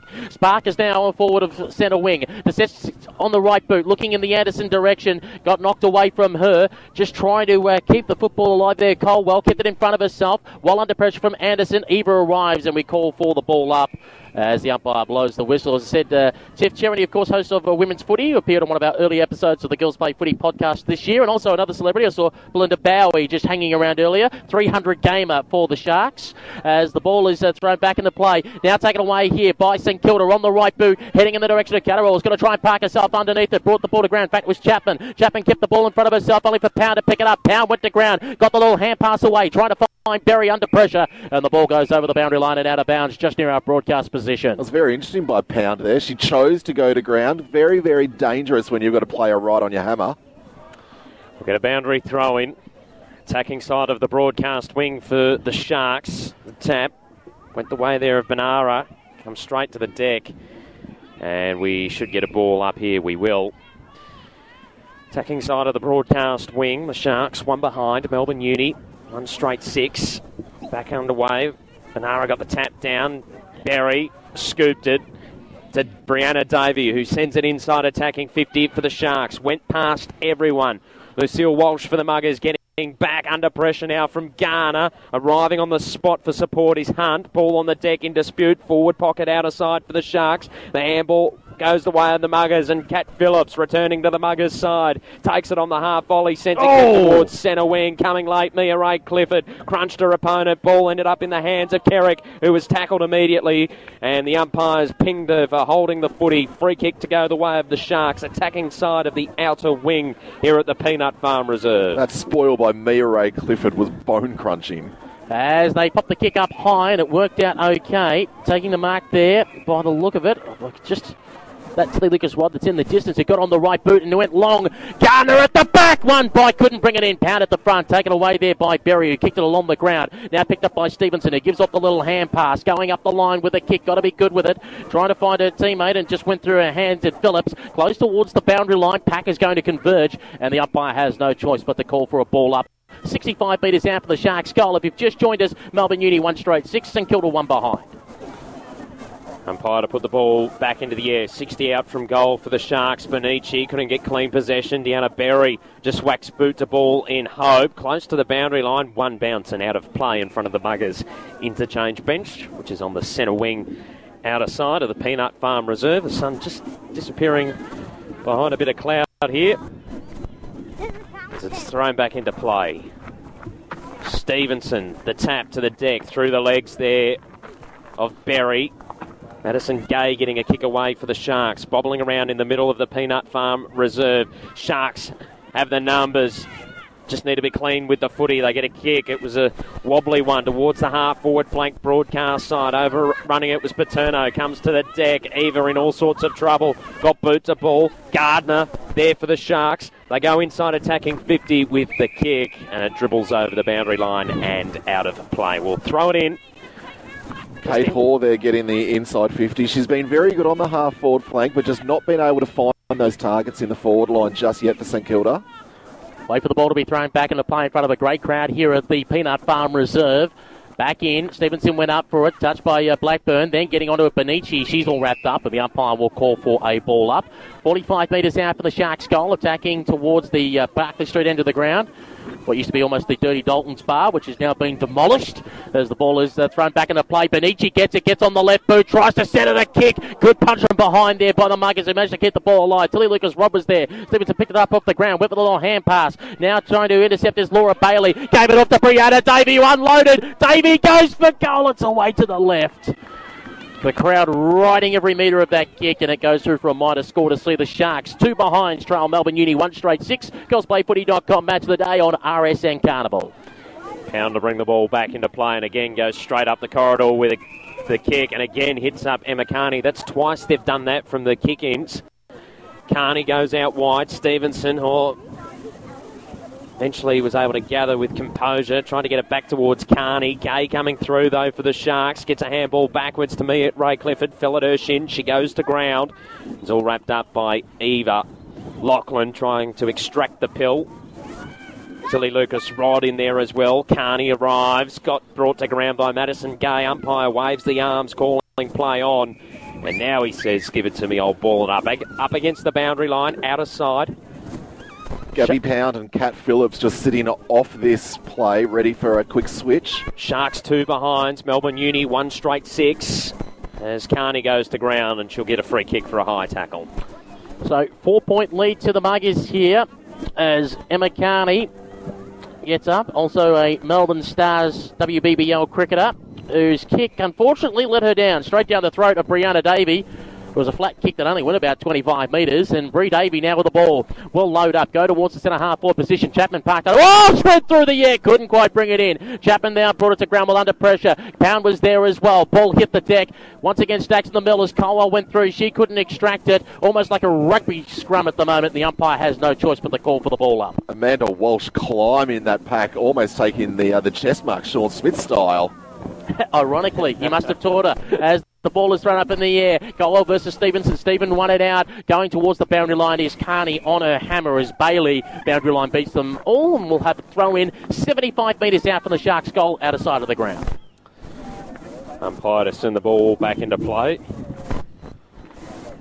Slowly spins it back through the air. Fist there by Colwell. Bobbling around from the throw in contest. Carney goes to ground. We'll get a ball up. Davey sitting on the bottom of the pack. Benici tried to sneak unattended into the St Kilda forward line there. Kristen Hay not letting her get away with that.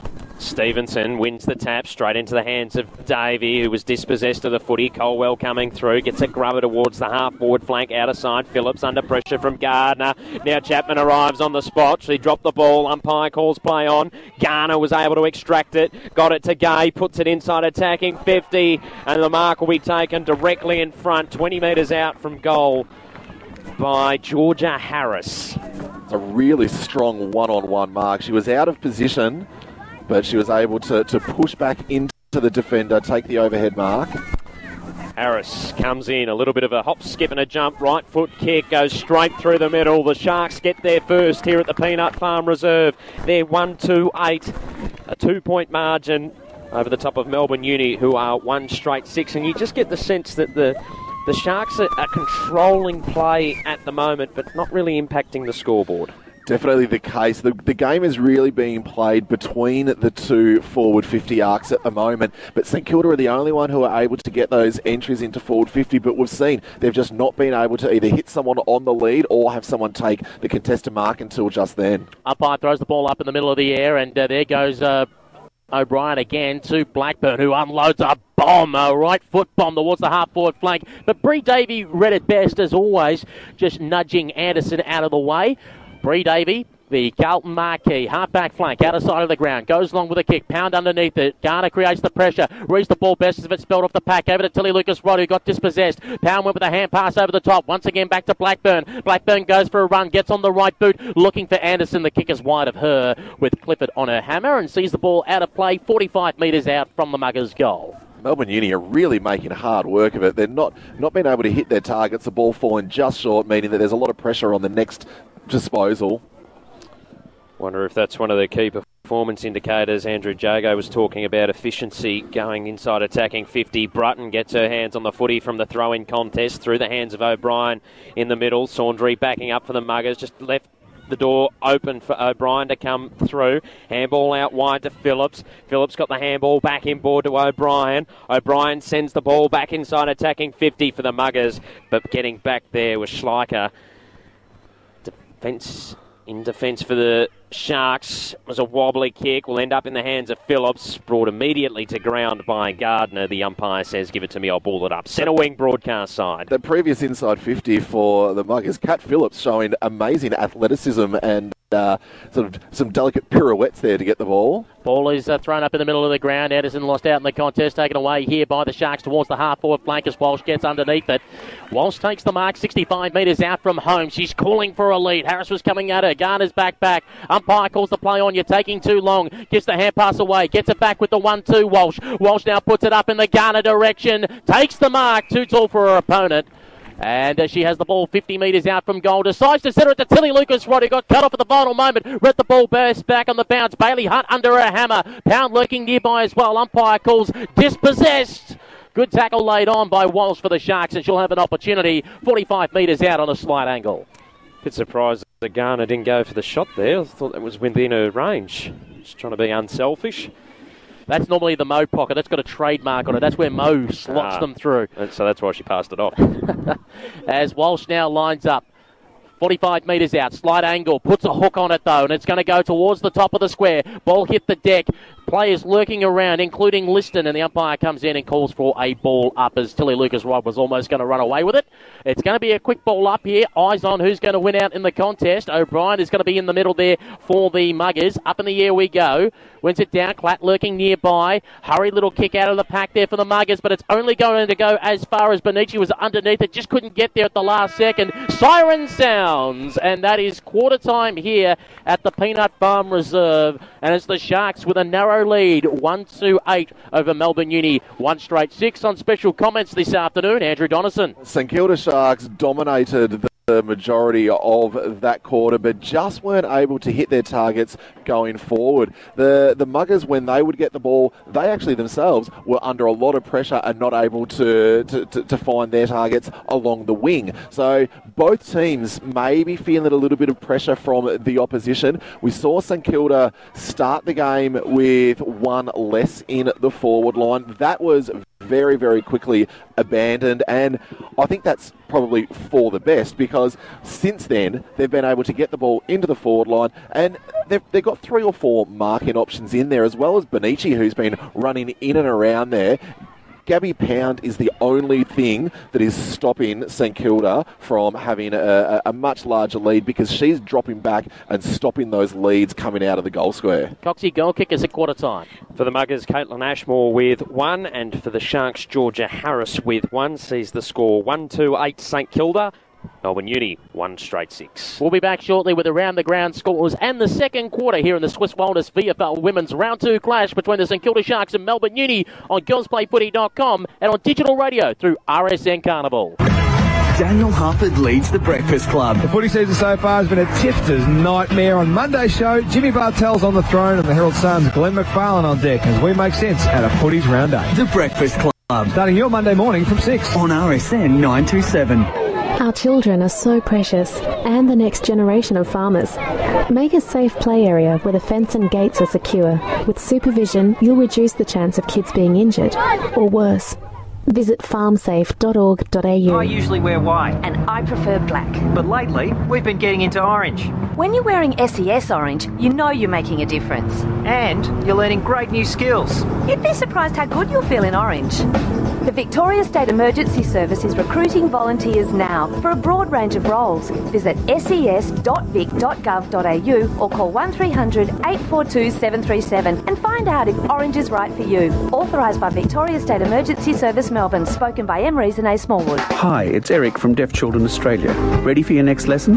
With your left hand palm facing you, touch the left thumb with the right pointer finger. That's A. Now put the same pointer finger onto the left hand pointer. That's E. And for I, O, and U, point and place on the next three fingers. They're the vowels. How easy is that? Next time I'll teach you to sign nice things like thank you. At Deaf Children Australia, we're helping young deaf people reach their potential at school and in life. Please join us. Together we can make a difference. This is Danny Green. On a night out just like this, take it from me. One punch can be deadly. Thrown in anger, without warning, without gloves, it can kill. One punch can end their life and ruin yours. It takes grunt to throw it, it takes guts to walk away. One punch can be deadly. Authorised and spoken by Danny Green Perth. One of them is where I shake my head to get my hair out of my eyes. There's another one where I sort of do like a little squeaking in my throat. Tourette syndrome is a neurological disorder that affects thousands of Australians. It is characterised by involuntary movements and vocal noises called tics. We can't help it, and we're just like you in every other way. So visit tourette.org.au. Children drown in portable pools every year in Australia. Others are hospitalised because of non-fatal drowning incidents. Young children can easily topple in and drowning is silent and happens quickly. Royal Life Saving and consumer affairs agencies across Australia are reminding people to take important safety steps like active supervision of kids in and around portable pools.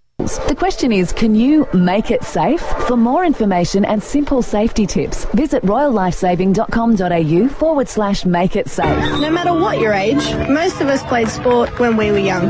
And there was always one thing that made you want to disappear into a corner or even give up your chosen sport. And that was when somebody on the sideline hurled abuse at either you or a teammate. These are the moments that make sport painful for so many kids. And the time has come to stop it. I'm Ellyse Perry from the Southern Stars and my message is simple. Let kids be kids. Let them enjoy their sport without interference. Google Play by the Rules to find out more. When you get a spare moment, pour a coffee, jump on the web, and have a go at the RSN 927 listener survey. It won't take long. It's your chance to tell us who you are and what you're thinking about all sorts of things, from racing and sport to the way you use social media. And there's a nice prize from the tab up for grabs. We'd love to hear from you. So get started and look for the listener survey link at rsn.net.au. Live across the web. This is the girlsplayfooty.com match of the day. At the Peanut Farm Reserve in St Kilda, live on RSN Carnival Digital Radio and the RSN app, we are bringing you round two of the Swiss Wellness VFL Women's Competition.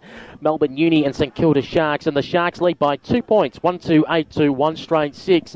And even though it was low scoring, Coxie, it has been a thrilling contest so far, played at breakneck speed. A real arm wrestle, which is what you expect between these two sides. They've built up a great recent rivalry. It was a close game round about this time last year, round six, uh, over at, uh, what is it, Port Melbourne's Oval? What's the, name of that ground? Oh, at Northport Oval. North, Northport. Marvellous Northport Oval. Yeah, can never think of the name of that. Um, and then obviously the draw last year at Tin Alley, the Muggers 40 point victors in the prelim final. But uh, real close, tight.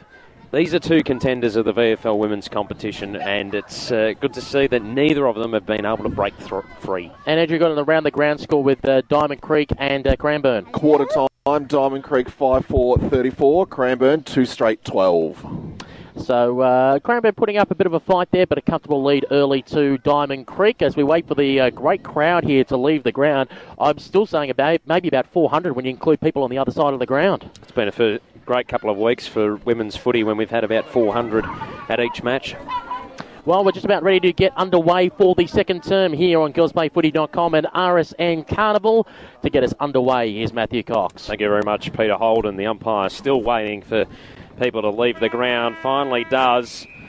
And we're underway for the second term. O'Brien goes up in the contest, won the ball to ground. Tilly Lucas-Rodd chasing after it. Tapner got there first for the Muggers. A kick out wide will hit up Ashmore, half forward flank broadcast side. She sends the ball inside, attacking 50 high ball. Was tough there getting back for the Muggers. It goes to deck, and the ball will be wrapped up. Really good spoil there by Vignaro. That long ball coming in, she was able to hold her opponent out and bring the ball to ground. Throws the ball up in the air. Away we go again. Winning it out the back there is Davey. Hand passed in front of herself, Kevin Bartlett style, and the ball went over the boundary line and out of bounds. They wanted to call for deliberate, and the umpire not buying into it. So two points the difference. Sharks lead early stages here in the second term as we wait for the uh, ball to be thrown back into play. High in the air it goes. Spark is going to be doing the ruck work. Beaten out on that occasion. Slices managed to tap it forward. Taken away by slammed it on the boot, but intercepted by Ashmore. Ashmore is 55 metres out from goal. The Brisbane Lions priority signing decides to go short to Tapner. Oh, she had it, then dropped it cold. Benici created the pressure. Going in there is Kate Horse. She had to get rid of the hand pass, but it was stolen by Blackburn. Kicks it forward. Oh, bad luck there for Mia-Rae Clifford. She went to defend it. It stayed at her feet, hit her shins, and ricocheted off over the boundary line and out of bounds. So free kick will go the way of Tapner, forward pocket, broadcast side for the Muggers. She's hard up against the fence, looks inboard, nothing on offer. Decides she's going to go back and have a shot. Not a bad looking drop punt off the boot, goes across the face, stays in play. Berry up against the boundary line in the opposite pocket, gave the handball off there to Phillips, got the handball backwards to Eva. Wobbly ball forward, didn't go the distance to Berry, and she's seen over the boundary line and out of play. We'll throw it in. No score added to the quarter time.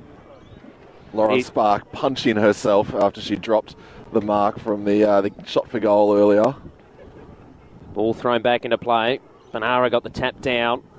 And then on top of it, Bailey, the ball will be wrapped up. And the umpire says, Give it to me, I'll ball it up. Melbourne Uni, one straight six. St Kilda, one, two, eight. We've gone two minutes in the second term. Glad you the pronunciation of that right. Banara, Banara. I'll make sure I get it right throughout the day. The ball is thrown back in, taken away by Carney, who got dispossessed immediately. Going in there was Laura Bailey. She got the ball out to uh, Benici. Benici goes up towards the half-back flank, bounced off the chest of her teammate there and stolen away by Tapner. And uh, no advantage paid. The umpire will call holding the ball, but it has to go back for the Muggers. And uh, just by looking from a distance, it might be.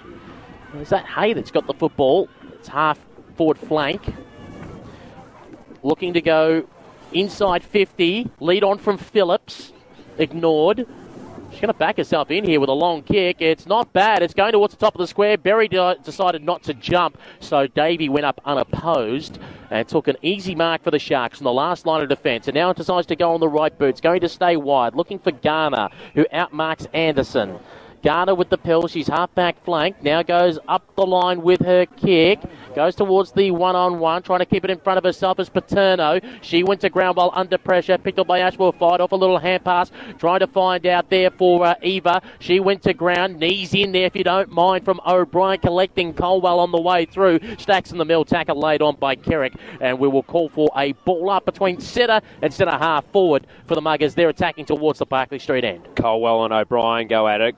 O'Brien got the tap down, went past Blackburn. Davey coming through. Tried to flick the handball out. Tilly Lucas-Rodd applies the tackle. The umpire says, give it to me. I will ball it up, either getting off the bottom of the pack. Madeline Kerrick laid a huge tackle on Brianna Davey just there. Tilly Lucas Rod roving it. Her kick smothered by Blackburn. Gave the handball across to Hunt, who sends the ball towards the half forward flank on the outer side. Mark will be taken out there by Spark. Wheels around quickly and goes inside attacking 50. Muggers with the footy. Benici puts the clamp on. The umpire's going to say, Give it to me. I thought he was going to shape there for holding the footy. But he's going to ball it up instead. 45 out from goal, directly in front for the Muggers. The tap goes straight to the deck from Spark. And it's all wrapped up. Still inside attacking 50 for the Muggers. As we wait for play to be cleared, and then the umpire will throw it up, and away we go again. Spark wings it, and the umpire says there's a centre, the a ruck infringement for shepherding. And pays the advantage to Benici, who ran away with it quickly. Goes in the Walsh direction, who nudged her opponent under the ball beautifully. Then got the little hand pass away. One bounce to Garner. Garner now on the right boot. Goes to one on one at the top of the goal square. Just went through hands. Pressure being put on there by Georgia Harris. Goes for a flying shot and goal. It's away to the right being tackled at the moment by Clatter. She kicked it, and that's a minor score.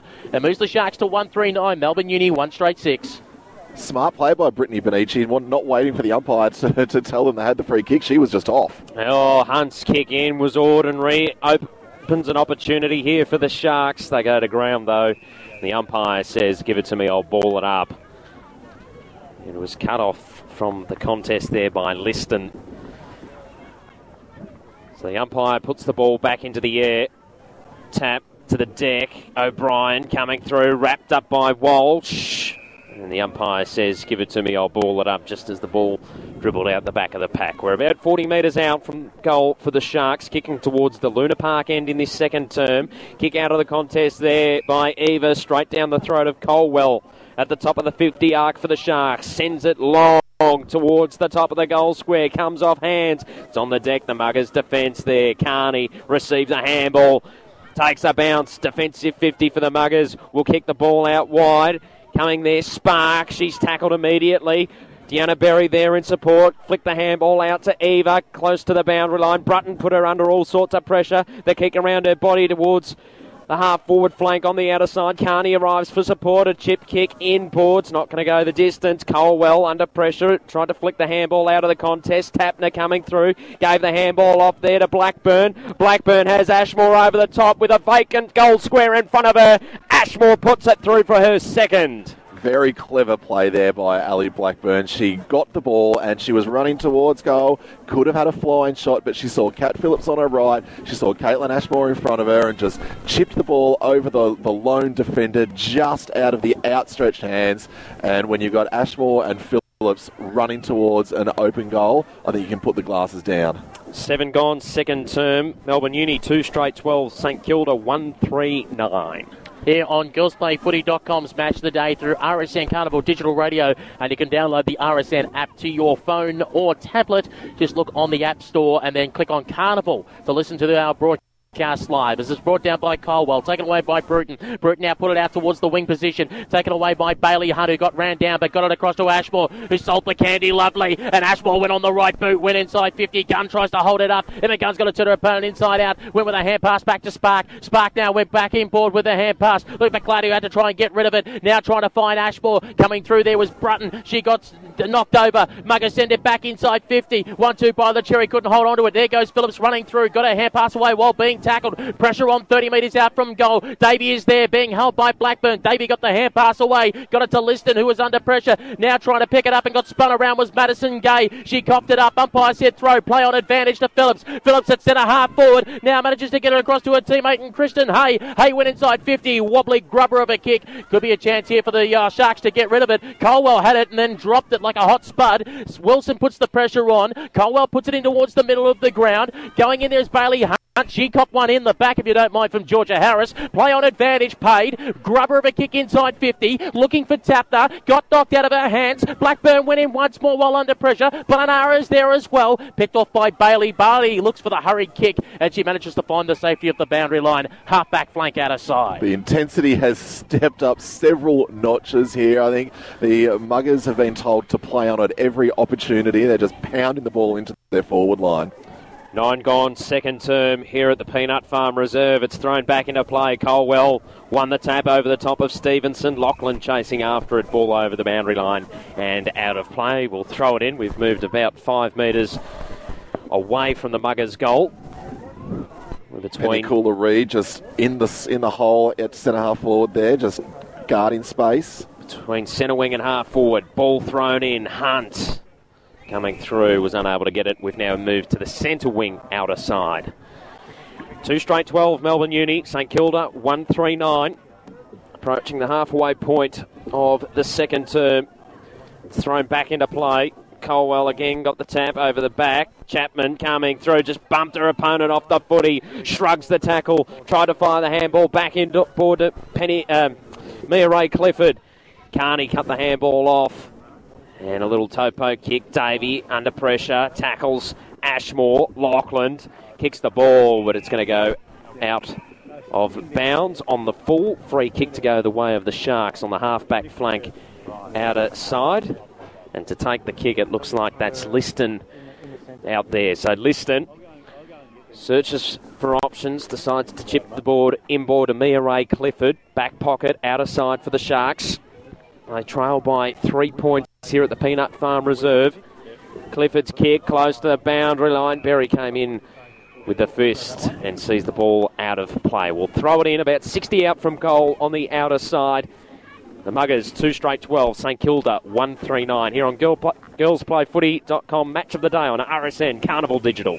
As the umpire says there's one in the back, advantage being paid to the Sharks, taken away by Bree Davey, who goes long in the Walsh direction, slipped over at the crucial moment trying to take the mark, nearly legged her opponent on the way through. Umpire didn't see it. Pound goes for the hand pass to Carney, who had to spin around in a circle. Carney now comes back in board to Pound back to Carney. Carney's kick, though, is smothered beautifully by Madison Gay. Ball hit the deck in dispute, centre of the ground, trying to put the pressure on his Lachlan gave a little toe poker along the ground. Wilson heading in the Tapner direction, tries to pick it up under pressure from Schleicher, who managed to knock it forward, but only as far as Brooke Lachlan, who went to ground. Ball being fought in there by Brutton, can't bring it out. Lucas-Rodd in there as well. Down goes Tana, goes Tapner as she got her hand pass away. Now they've got it to Bree Davey, got it back to Mia-Rae Clifford. Clifford on the right boot, comes back in board with a kick. It's long, but it's three on one. Numbers favouring the Muggers. Pound get it in front of herself. Garner did well to hold it up. Garner did very well. Then she got legged. Umpire didn't see it. There goes Anderson. Hits the ground. And the umpire calls for a ball up right in front of our commentary position. Three point lead to Melbourne Uni over St Kilda. On special comments, Andrew Donaldson. Jazzy Garner winning a three on one contest there to force the ball up. Really impressive. Colwell fires up her own tap, fed the handball out to Brutton. Has Chapman on centre wing, broadcast side. She takes the mark.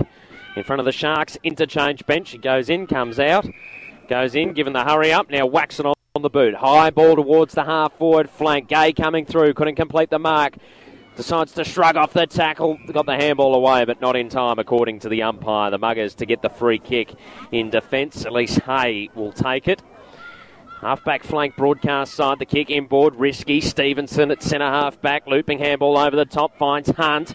Hunt looks for Berry, centre wing, broadcast side under pressure from Davey. Got the kick around her body to Kat Phillips. Takes the mark right in front of our broadcast position here at the Peanut Farm Reserve. Phillips looks for options. Her kick smothered, ball over the boundary line and out of play. We'll throw it in right in front of Peter Holden here on girlsplayfooty.com's match of the day on RSN Carnival Digital. Thank you very much, Matthew Cox. Two straight 12 to 139. Muggers leading the St Kilda Sharks here at the moment. Right in front of us, the boundary umpire arches the back and throws the ball back into play.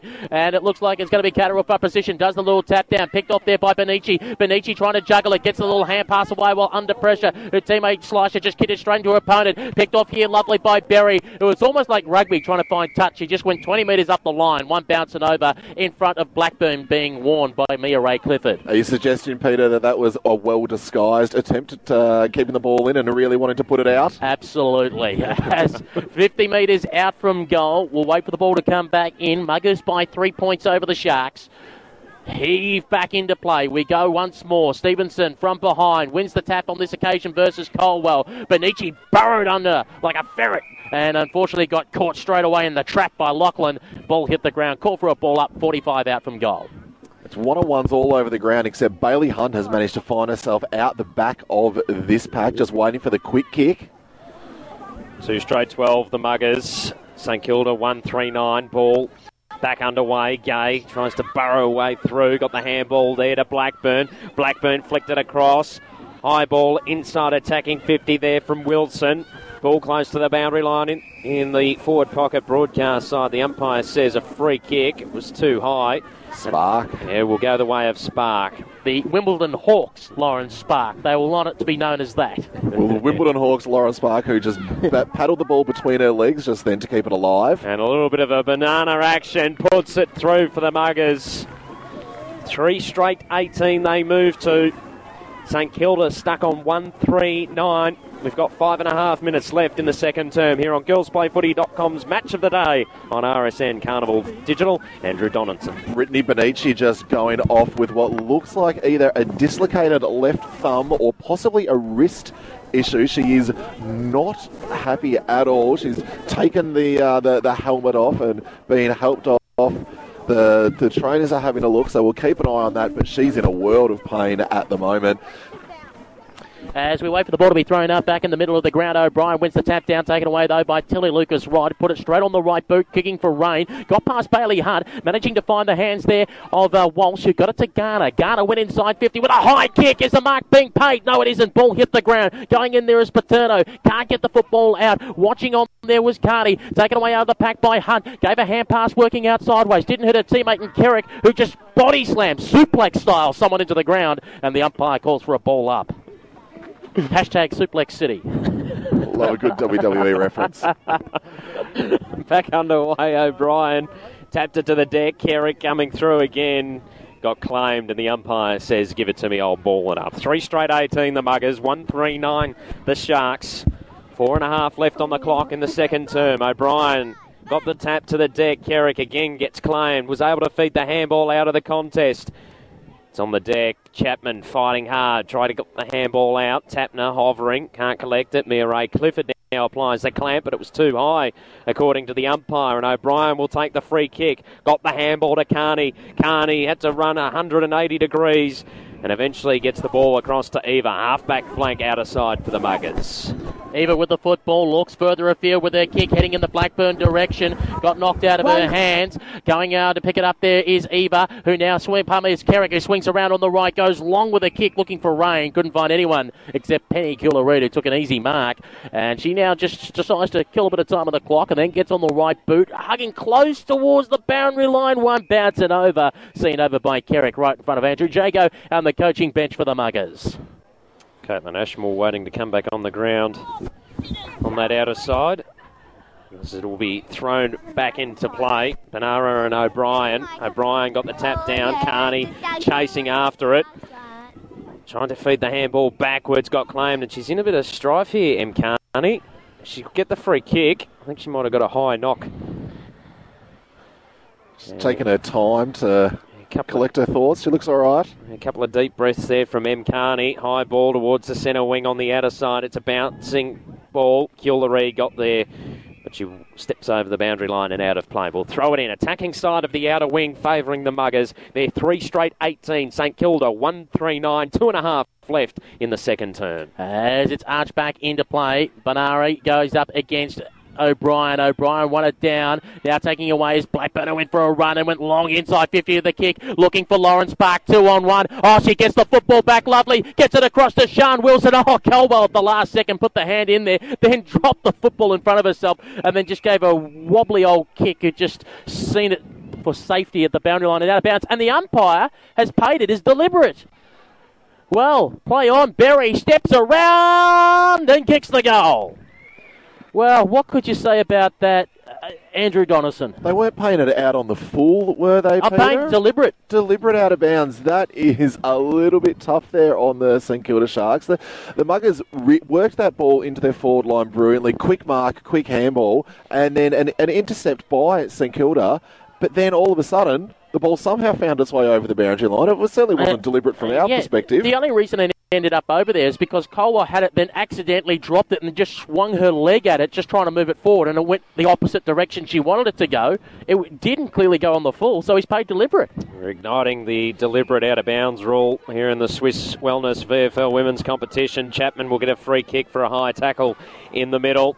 They need to get a goal before half time. Haven't got much time to do so. Ball sent out in the direction there of Brown. Couldn't take the mark. Sharks still with possession of the footy. Bailey sends the ball back in ball to Chapman. A scrubber kick towards half forward. Hoare took it. High ball going to land near Harris. Came late. Ball comes to ground. In fact, that wasn't Harris. That was Catterall. It's on the deck in dispute. Muggers under pressure. See the ball over the boundary line and out of play. We'll throw it in forward pocket out of sight with a minute left on the clock in the second term. The Muggers up four straight 24. St Kilda 139. And back into play we go. One out by Spark. He's gone to the rack. Ashmore was waiting for it. Taken away by Garner who fed off the hand pass. It was too much of a hot potato. Bree Davey comes through but was warmed like a glove by uh, Gab Pound. Garner goes in one more time. Spark gets a hurry kick away. No 15 as it was taken by Garner, and he, she kicks the football, and that one just goes the 15 according to the umpire to Garner. And as well, there was abuse, and the umpire is going to march at 15, uh, 50, 25 metres. Pardon me. Anderson giving a little bit of lip, and the umpire said, "I heard that." And that is an absolute gift for the Sharks. Garner, no problems. Bang, straight over the goal umpire's hat. That is a goal. 2 3 15 St Kilda Sharks. Melbourne Uni 4 straight 24 here in the Swiss VFL women's match. Very good mark there by Garner, but I think Jess Anderson might have questioned as the siren goes to to signify halftime. I think Jess Anderson questioned the umpire's mathematic ability and uh, counting to 25. I don't. I oh, sorry, counting to 15. I don't think that she thought it was 15 metres. Told the umpire what she thought, and uh, the umpire said, "That's all right. We'll put you on the goal line, and we'll let Jazzy Garner just kick the easiest of goals." Well, you would have suggested that even with the mark and the position that she was in, she was probably odds on to kick the goal from there. But Andrew Jago probably wanting to go up to Jess Anderson and let her know that, geez, you know, we're a few seconds away there from keeping the Sharks goalless from the quarter and coming off all feeling very good. Now that goal has just left the door back open for the Sharks to come back into the game because the one thing you don't want against St Kilda at this ground is them to be within two or three goals, particularly at three quarter time when we get there, because you know when the home crowd gets behind them on the home deck, they come home with a wet sail. And what we've seen in this game so far seems to be that the Barclay Street end might be the better attacking end of the ground. St Kilda had the better of the play in the first quarter. The Muggers had the better of the play in the second quarter. Both teams are trying to use the outer wing rather than they're not coming to the grandstand side. They're certainly not working through the middle. It's almost a case of, uh, I guess, trying to reduce the margin of error or, or reduce the impact of any error that they may make, kick around the boundary, creep around the boundary before they then bring it back in to their forwards. And we were talking before the, the game about that's how St Kilda were playing last week. They were kicking it in so from the flanks into their forward line, and it wasn't necessarily working for them. I wonder if they'll have a, a rethink of that strategy, Matt. Yeah, going to be interesting to see how this third term unfolds because they just they haven't been able to get going, St Kilda, and they were lucky to get that goal in the end. Uh, margin sits at nine points at half time. Four straight 24 Melbourne Uni. St Kilda 2 3 15. The goal kickers at half time. Ashmore with two. Deanna Berry with one. And Lauren Spark with one. And two single goal kickers for the Sharks Georgia Harris and Jasmine Garner with that late goal on the siren. As we speak, the uh, St Kilda Shark players running bias coming off the ground, doing the right thing, running around the Auskicker. If there's anything that I'll, I'll, I'll get the men for, sometimes during half time at the AFL when they come back on the ground, they'll run right through the Auskickers game. It's like, come on, do the right thing, run around the Auskickers. We're just trying to get into the action a bit, maybe. Just get their hands yeah, on the yeah. footy. You, you could sledge one of them to say, "Oh, you're finally going to get a kick, are you?" We're getting a slight insight into the psyche of Peter Holden here. Thank you very much. But as, as we see before us at the moment, like we said, they took the photo earlier. Great to see that the St Kilda City Auskickers are out there, and I think East Brighton. I think I see when I said the red with the V are having their little uh, game, and they've done the right thing. They haven't put them right in the middle of the ground, away from all the action. They've put the small little field right against the uh, boundary line where all the crowd can watch. Yeah, right in front of our broadcast position, so I expect, expect a bit of calling from you at uh, half time here, Pete. Get, get me the team Uh, sheet. Although, mind you, uh, given uh, what I heard through our effects mic during that second term, I reckon there's a few young callers out there. They'll probably do a better job than us. I'm worried. I'm worried that my gig might be up on the line. And as we speak as well, that uh, we've seen uh, a number of people having a look at what's going on today. Anthony De Jong, as we know, one of the Melbourne recruiters, as always, because he lives down nearby in South Melbourne, is uh, uh, watching what's going on here today. I've seen Damien Keeping, the Carlton coach, walking around. Collingwood Marquee, Emma King just went on by. I saw Melbourne footballer Catherine Smith as well taking a look. So the great thing about this competition is the more professional it gets, is that you see the players from the other clubs more than in previous years going to other games and just having a little squiz and having a little look about what's going on. Yeah, just just uh, keeping abreast of all the information, finding out who's doing what, and trying to get a bit of inside knowledge when they play each other later in the year. And the one thing they would have noticed in uh, that quarter in particular was that both teams were starting with four in the forward line, and then their two half forward flankers were pushing up almost to the wing. So we had the situation where there were basically three players from each side on each wing, leaving the forward line open, but providing a lot more runners at the contest. And we did see that. We saw that there was a huge number of people at the ball, but the full forward and full back for the uh, the traditionalists amongst us were in the respective goal squares, just waiting for that opportunity to take that, that lead and mark. As we're seeing a wonderful cartwheel just been undertaken as the ball's bounced over the girl that's done the cartwheel through for a goal. A Couple of cartwheel celebrations here. the East Brighton Vampires, one goal straight. Fantastic to see. you're supposed to tell them you're supposed to do the cartwheel after the goal goes through. I got to say, there are many cartwheels going on now. it's the in thing to do. St Kilda City are a little bit despondent. They've hit the post just the one point so far. East Brighton Vampires. Oh, it's great to see the Auskickers here before us. By the way, we've got some around the ground scores from uh, Plenty Park. Uh, Diamond Creek 8 5 53, lead Cranbourne 2 1 13. That is at uh, quarter time. There's a run right in front of us. Look at that. One bounce. No, not going to give it off. Going for home. Two bounces. Have a kick. You've gone all the way. Have a kick. That is ex- three bounces. Excellent defence there by the Oz- Vampires. Oh, The Oz kickers before us, absolutely fantastic. And we should mention coming up at 3 o'clock today, uh, Box Hill taking on the VU Western Spurs, that game being played at Box Hill City Oval. We'll take an opportunity to take a break here on girlsplayfooty.com's Match of the Day via RSN Carnival Digital Radio, where the St Kilda Sharks 2 3 15 trail Melbourne Uni 4 straight 24. You're listening to Carnival on digital radio, live streaming around the world, and on the RSN smartphone app. See the listening guide at rsn.net.au. One of them is where I shake my head to get my hair out of my eyes. There's another one where I sort of do like a little squeaking in my throat.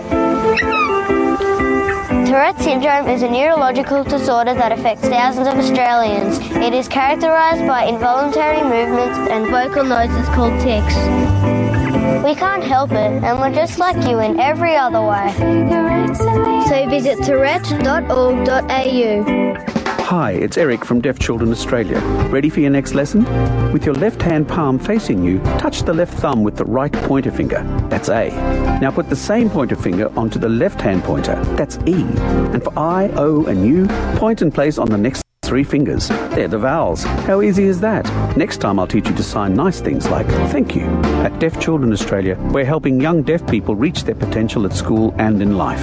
Please join us. Together we can make a difference. The symptoms of ovarian cancer sound like part of every woman's life. Abdominal bloating, abdominal or back pain, appetite loss, changes in toilet habits, unexplained weight gain or loss, indigestion or heartburn, and fatigue. But if these symptoms are unusual for you and they persist, please see your doctor.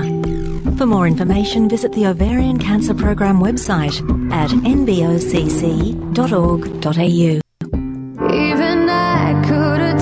I'm Jess. And I'm Lisa from the Veronicas for RAD. Recording artists, actors, and athletes against drink driving. What does it mean to be a designated driver? It means you're the friend who's agreed not to drink, not the person who's had the least to drink. It's cool to do and it shows you care about your friends. If you screw up just once, then your life changes forever. Face it, their lives are in your hands. So why don't you and your friends take it in turns to be the designated driver when you go out? You'll make the road safer for all of us. It's Anna Meares winning gold. Hey, I'm Anna Meares. Winning gold at the Olympics was an incredible feeling, and having my biggest rival, who I'd just beaten, right up next to me and lift my hand in victory topped off an amazing moment. We'd had our fair share of clashes over the years, but in the end, we both respected each other, and that's what really counts in sport. Be gracious in victory and in defeat. To keep your sport inclusive, safe, and fair, go to playbytherules.net.au. Hi, we're the Wiggles. Did you know that Vinnie's raises funds for their good works by selling really good stuff in their Vinnie's shops? But the shops don't run themselves. That's right, they need volunteers to help. Can you spare a few hours each week? All you need is enthusiasm and some spare time. And it's really good fun. Please, will you become a Vinnie's volunteer? Just visit vinnies.org.au or pop into your local Vinnie's shop for more details. Yeah, and while you're there, have a look round. You'll, love what you find. I usually wear white. And I prefer black. But lately, we've been getting into orange. When you're wearing SES orange, you know you're making a difference. And you're learning great new skills. You'd be surprised how good you'll feel in orange.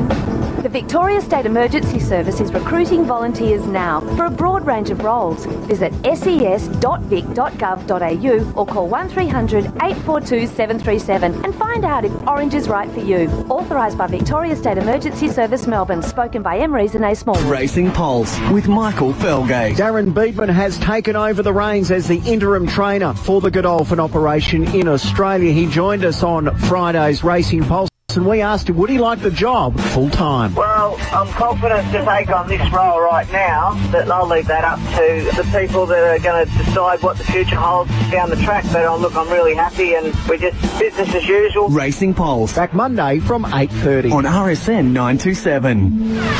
Live across the web. This is the girlsplayfooty.com match of the day.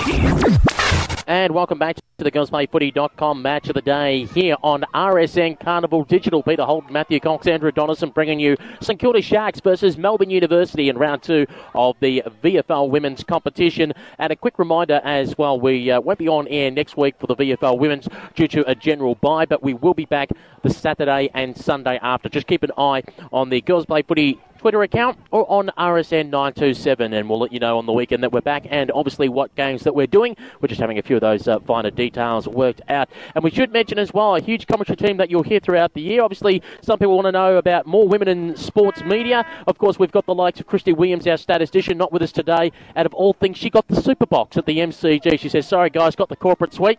can understand. Also, as well, we'll have uh, Lucy Watkin, the uh, media communications manager, proud to play, will be joining, joining us during the year.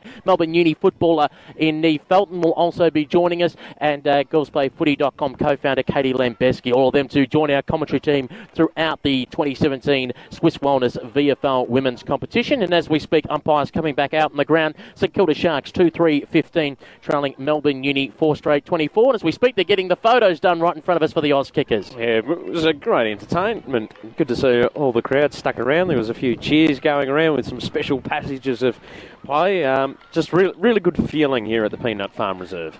Yeah, there's a you know, a, really good crowd that's that's stayed around for the for, for the little kids to give them a cheer, but they're they're, they're really enjoying the the brilliant contest that we're seeing so far. It's tight football. There is some excellent tackling and pressure being applied.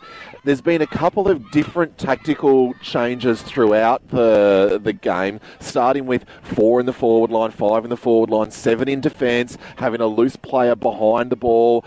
But what we are seeing is when the ball gets stuck inside forward 50, the, the team that has it there, they're setting up a defensive, I guess, wall across. So as soon as the ball comes out, they'll take that mark be able to pump it straight back into the forward line. And we are seeing a lot of repeat entries inside forward 50 for both sides. And as we speak, uh, the girls just waiting for the St Kilda Sharks girls to run out on the ground, led out by Penny Cula-Reid. You'll hear the cheering in just a moment. You can hear them running out into the ground, which is fantastic to see that the Auskickers are giving the uh, guard of honour, getting behind the Sharks. Talk about getting behind the Sharks just quietly. The canteen line's been going all day, and it's the first time I think I've ever heard Lisa Cato here from the Sharks committee actually go to someone, can you go down the street in the supermarket and get some more bag of chips? We're out of hot chips here. They've been doing a roaring trade. Jeez. well, you got in early, then, because otherwise you would have gone bananas. You, you and your hot chips. yeah, I, I always protest when they run out of food at half time. What, what, what is this? that, that is a good thing, isn't it? If, if they're running Yeah. out of stuff in the canteen, then it's all positive because there is a good crowd in, there's a good atmosphere and a good vibe, and that's what we've had in the three games that I've broadcast this year. We've had a really good atmosphere, which is something that we didn't. We, we had a couple of games Mm. last year. Especially during the finals when the momentum was building Mm. for um, the elite competition. But just at a standard match, it is nice to have this atmosphere. And I guess that's the one thing, Andrew, that we're all worried about with AFLW, and particularly the big gap that there was between AFLW and the VFLW seasons. We're like, will this momentum peter out, or will it continue on? Will because more importantly, you need supporters at grassroots level, not even if they're not sponsors, just at least coming to the ground and putting money over the bar or canteen, which helps covers the cost. Because these players are each paying about five hundred bucks each to cover their insurance and membership fees for the year. And I think it's probably actually come at a really good time when some people are becoming disillusioned with the AFL because of, you know, it's becoming more of a corporate event and it's not really a sport anymore. That a lot of people are just going, oh, no, you know, it's not a mm. club, it's a franchise, it's a business. I don't like it. And this community based football are really picking up the slack there and offering people what they want. You know, get your hot chips, line up at the at, at, the bar after the game, talk to the players. It's, it's what people want, and we can see a couple of hundred people down here at the Peanut Farm. dare I say, particularly for AFL men's, and I'll, I'll put the emphasis on men's. It's but since the 80s to the 2010s, since we've moved from suburban grounds to just Etihad in the MCG, clubs have now become more franchises. They're professional franchise. They're disconnected from the uh, club spot what they say. The clubs aren't anymore where, and mind you, it was back in the day where players would have a drink at the bar after the game. Players would be, uh, uh, spectators would be able to go back to the social rooms if you're a social member and have a drink with the players, have a yarn, get to know them, and all of a sudden uh, there was some kind of not quite personal connection, but you're up close and it made you want to cheer for the team. It's like here, you're up against the fence, there's no reserve seating, you don't have to pay those ridiculous prices. You're up against the fence, you're cheering the players on, you get to speak to them after the game, you get to know them a little more, so you're more emotionally invested in the team and their outcomes. We've seen that in the WNBL actually, where the players all hang around after the game, and there are hordes of young girls and young boys who just go and they stand with the players, they talk to the players, they sign autographs. That's the grassroots momentum that you need, and this ground is a perfect example. It's just a local footy ground. And a couple of hundred people here, including a few people who have just come down for the day. They're, they're clearly not here because there's football on and they've seen it and gone. They're just "Oh, walking the dog. yeah, Yeah. and they just go, oh well, we'll, we'll, we'll do a couple more laps because it's a pretty a pretty entertaining afternoon going on in front of us. And a good close game as well. 2 3 15 St Kilda Sharks, Melbourne Uni, 4 straight 24 in that other game being played at the moment at Plenty War Memorial Park. Diamond Creek 8 5 53, Cranbourne 2 1 13. Box Hill and Western Spurs about to get underway as we speak at Box Hill City Oval. To get us going for the third term, here's Matthew Cox. Thank you very much, Peter Holden. As the umpire puts us underway in the middle, O'Brien got the tap to the deck. Tilly Lucas-Rodd coming through. Can't get the handball away. Davey trying to extract it. O'Brien in there as well. And the umpire says, give it to me, I'll ball it up. Still inside the centre circle here at the Peanut Farm Reserve. Early stages, third term. Back underway, O'Brien straight down the throat of M. Carney. Whacks it on the boot towards the half forward flank, outer side. Spark put a hand out, couldn't bring it in. Ashmore tried to shrug the tackle from Gardner off. Spark ended up with the footy in her hands, kicks it inside attacking 50. Went past Penny Cula-Reid's on the deck. Eva tried to get the footy, couldn't do so. Davey coming through, got the handball backwards to Bailey, was held without it. Umpire calls play on. Berry ends up with the footy, right foot kick inside attacking 50 for the Muggers, just past Anderson. Lachlan gives the ball off to Blackburn. Blackburn's kick goes through for a minor score. Their first blemish of the afternoon coming at the one minute mark of the third term. 4 1 25 the Muggers, 2 3 15 the Sharks. Cula-Reid looks to bring it back into play.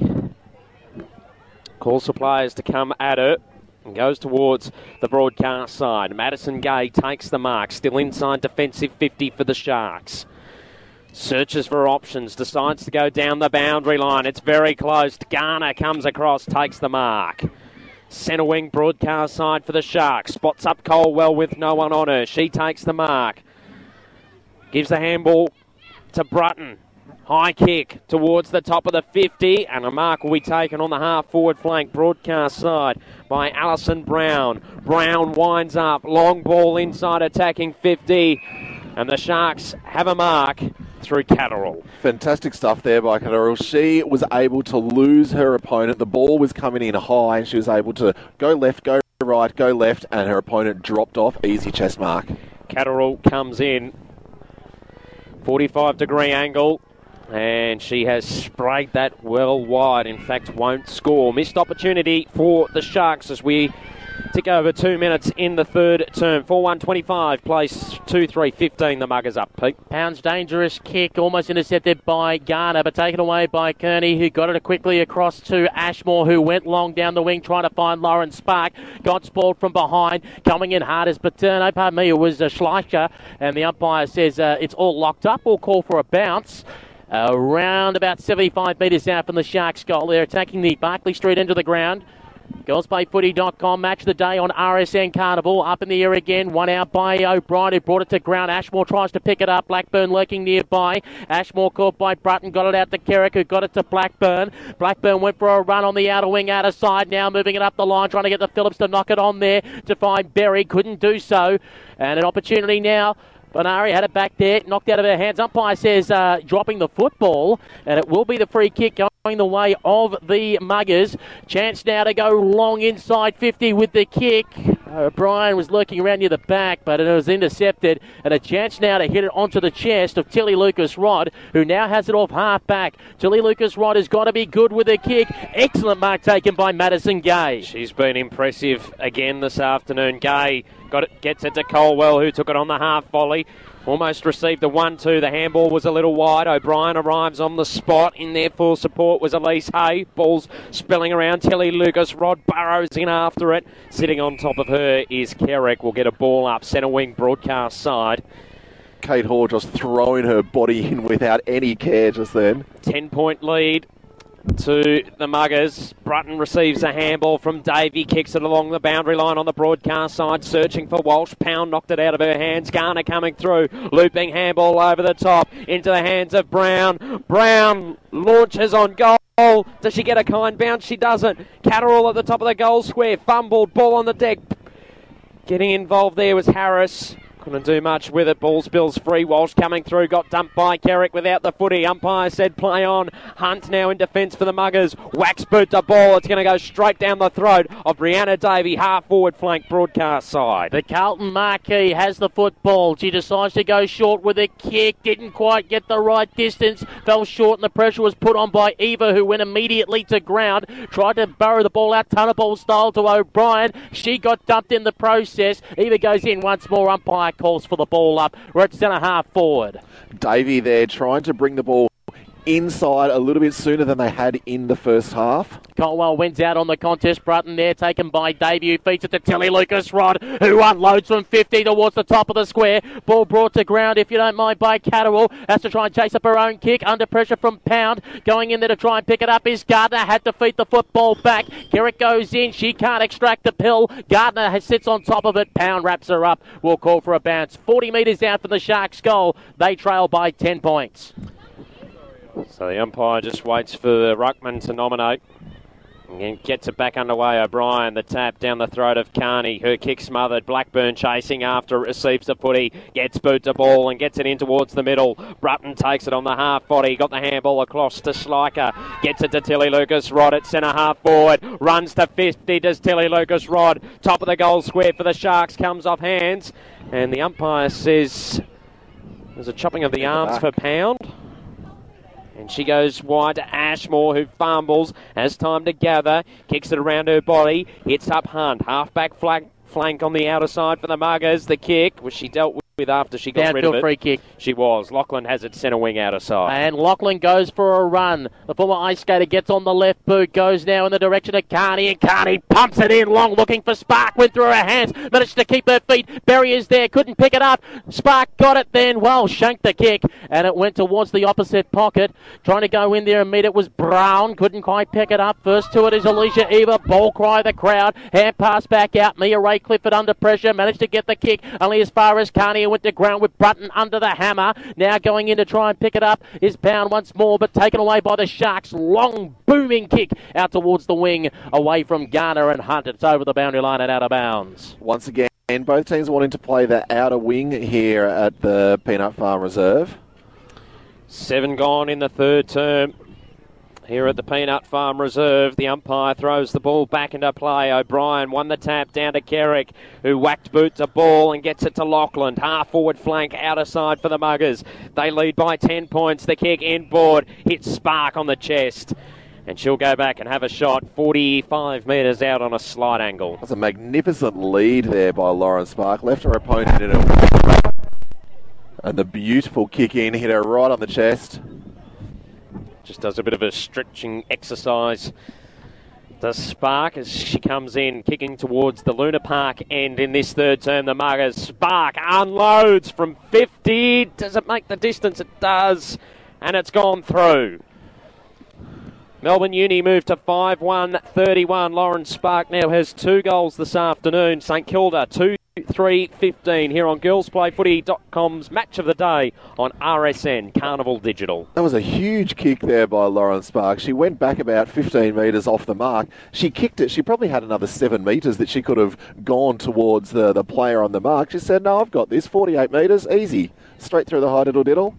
And uh, Lisa Wilson from the Wimbledon Hawks will be claiming credit, saying, I taught her everything she knows, despite the fact that Sparky played a couple of years for the Muggers before going over to London and playing that London Women's League, which is going very well at the moment. Tap out in the middle there for O'Brien, who got it to Carney, who got it back to Pound. Pound on the right boot, looking for Ashmore in a foot race close to the boundary line with Kate Hall going with her. Picked up by Ashmore, but she stepped over the boundary line with the pill. And the umpire blew the whistle and said, We're going to have to have a throw in for that. Ashmore back in the long sleeves, her trademark, after being in the sleeveless for the Lions, which was very unlike her. Of course, recruited out of Ballarat as the ball is thrown back into play. Benari was there at the back, trying to get a quick hand pass out to Davey, who went to ground. Managed to scrap for the football, went the hand pass over the top into no man's land. Tapner was there putting on the pressure, and the umpire says all locked up, and we will call for a ball up. Three St Kilda Sharks were just pointing at the at uh, Emma Carney line on the back of the Sharks player. The umpire said, "No." Nine gone, third term. Tap down the throat of M. Carney, who is all wrapped up. The umpire says, Give it to me, I'll ball it up. Nicola Liston returning the favour there to Carney. Attacking side of centre wing for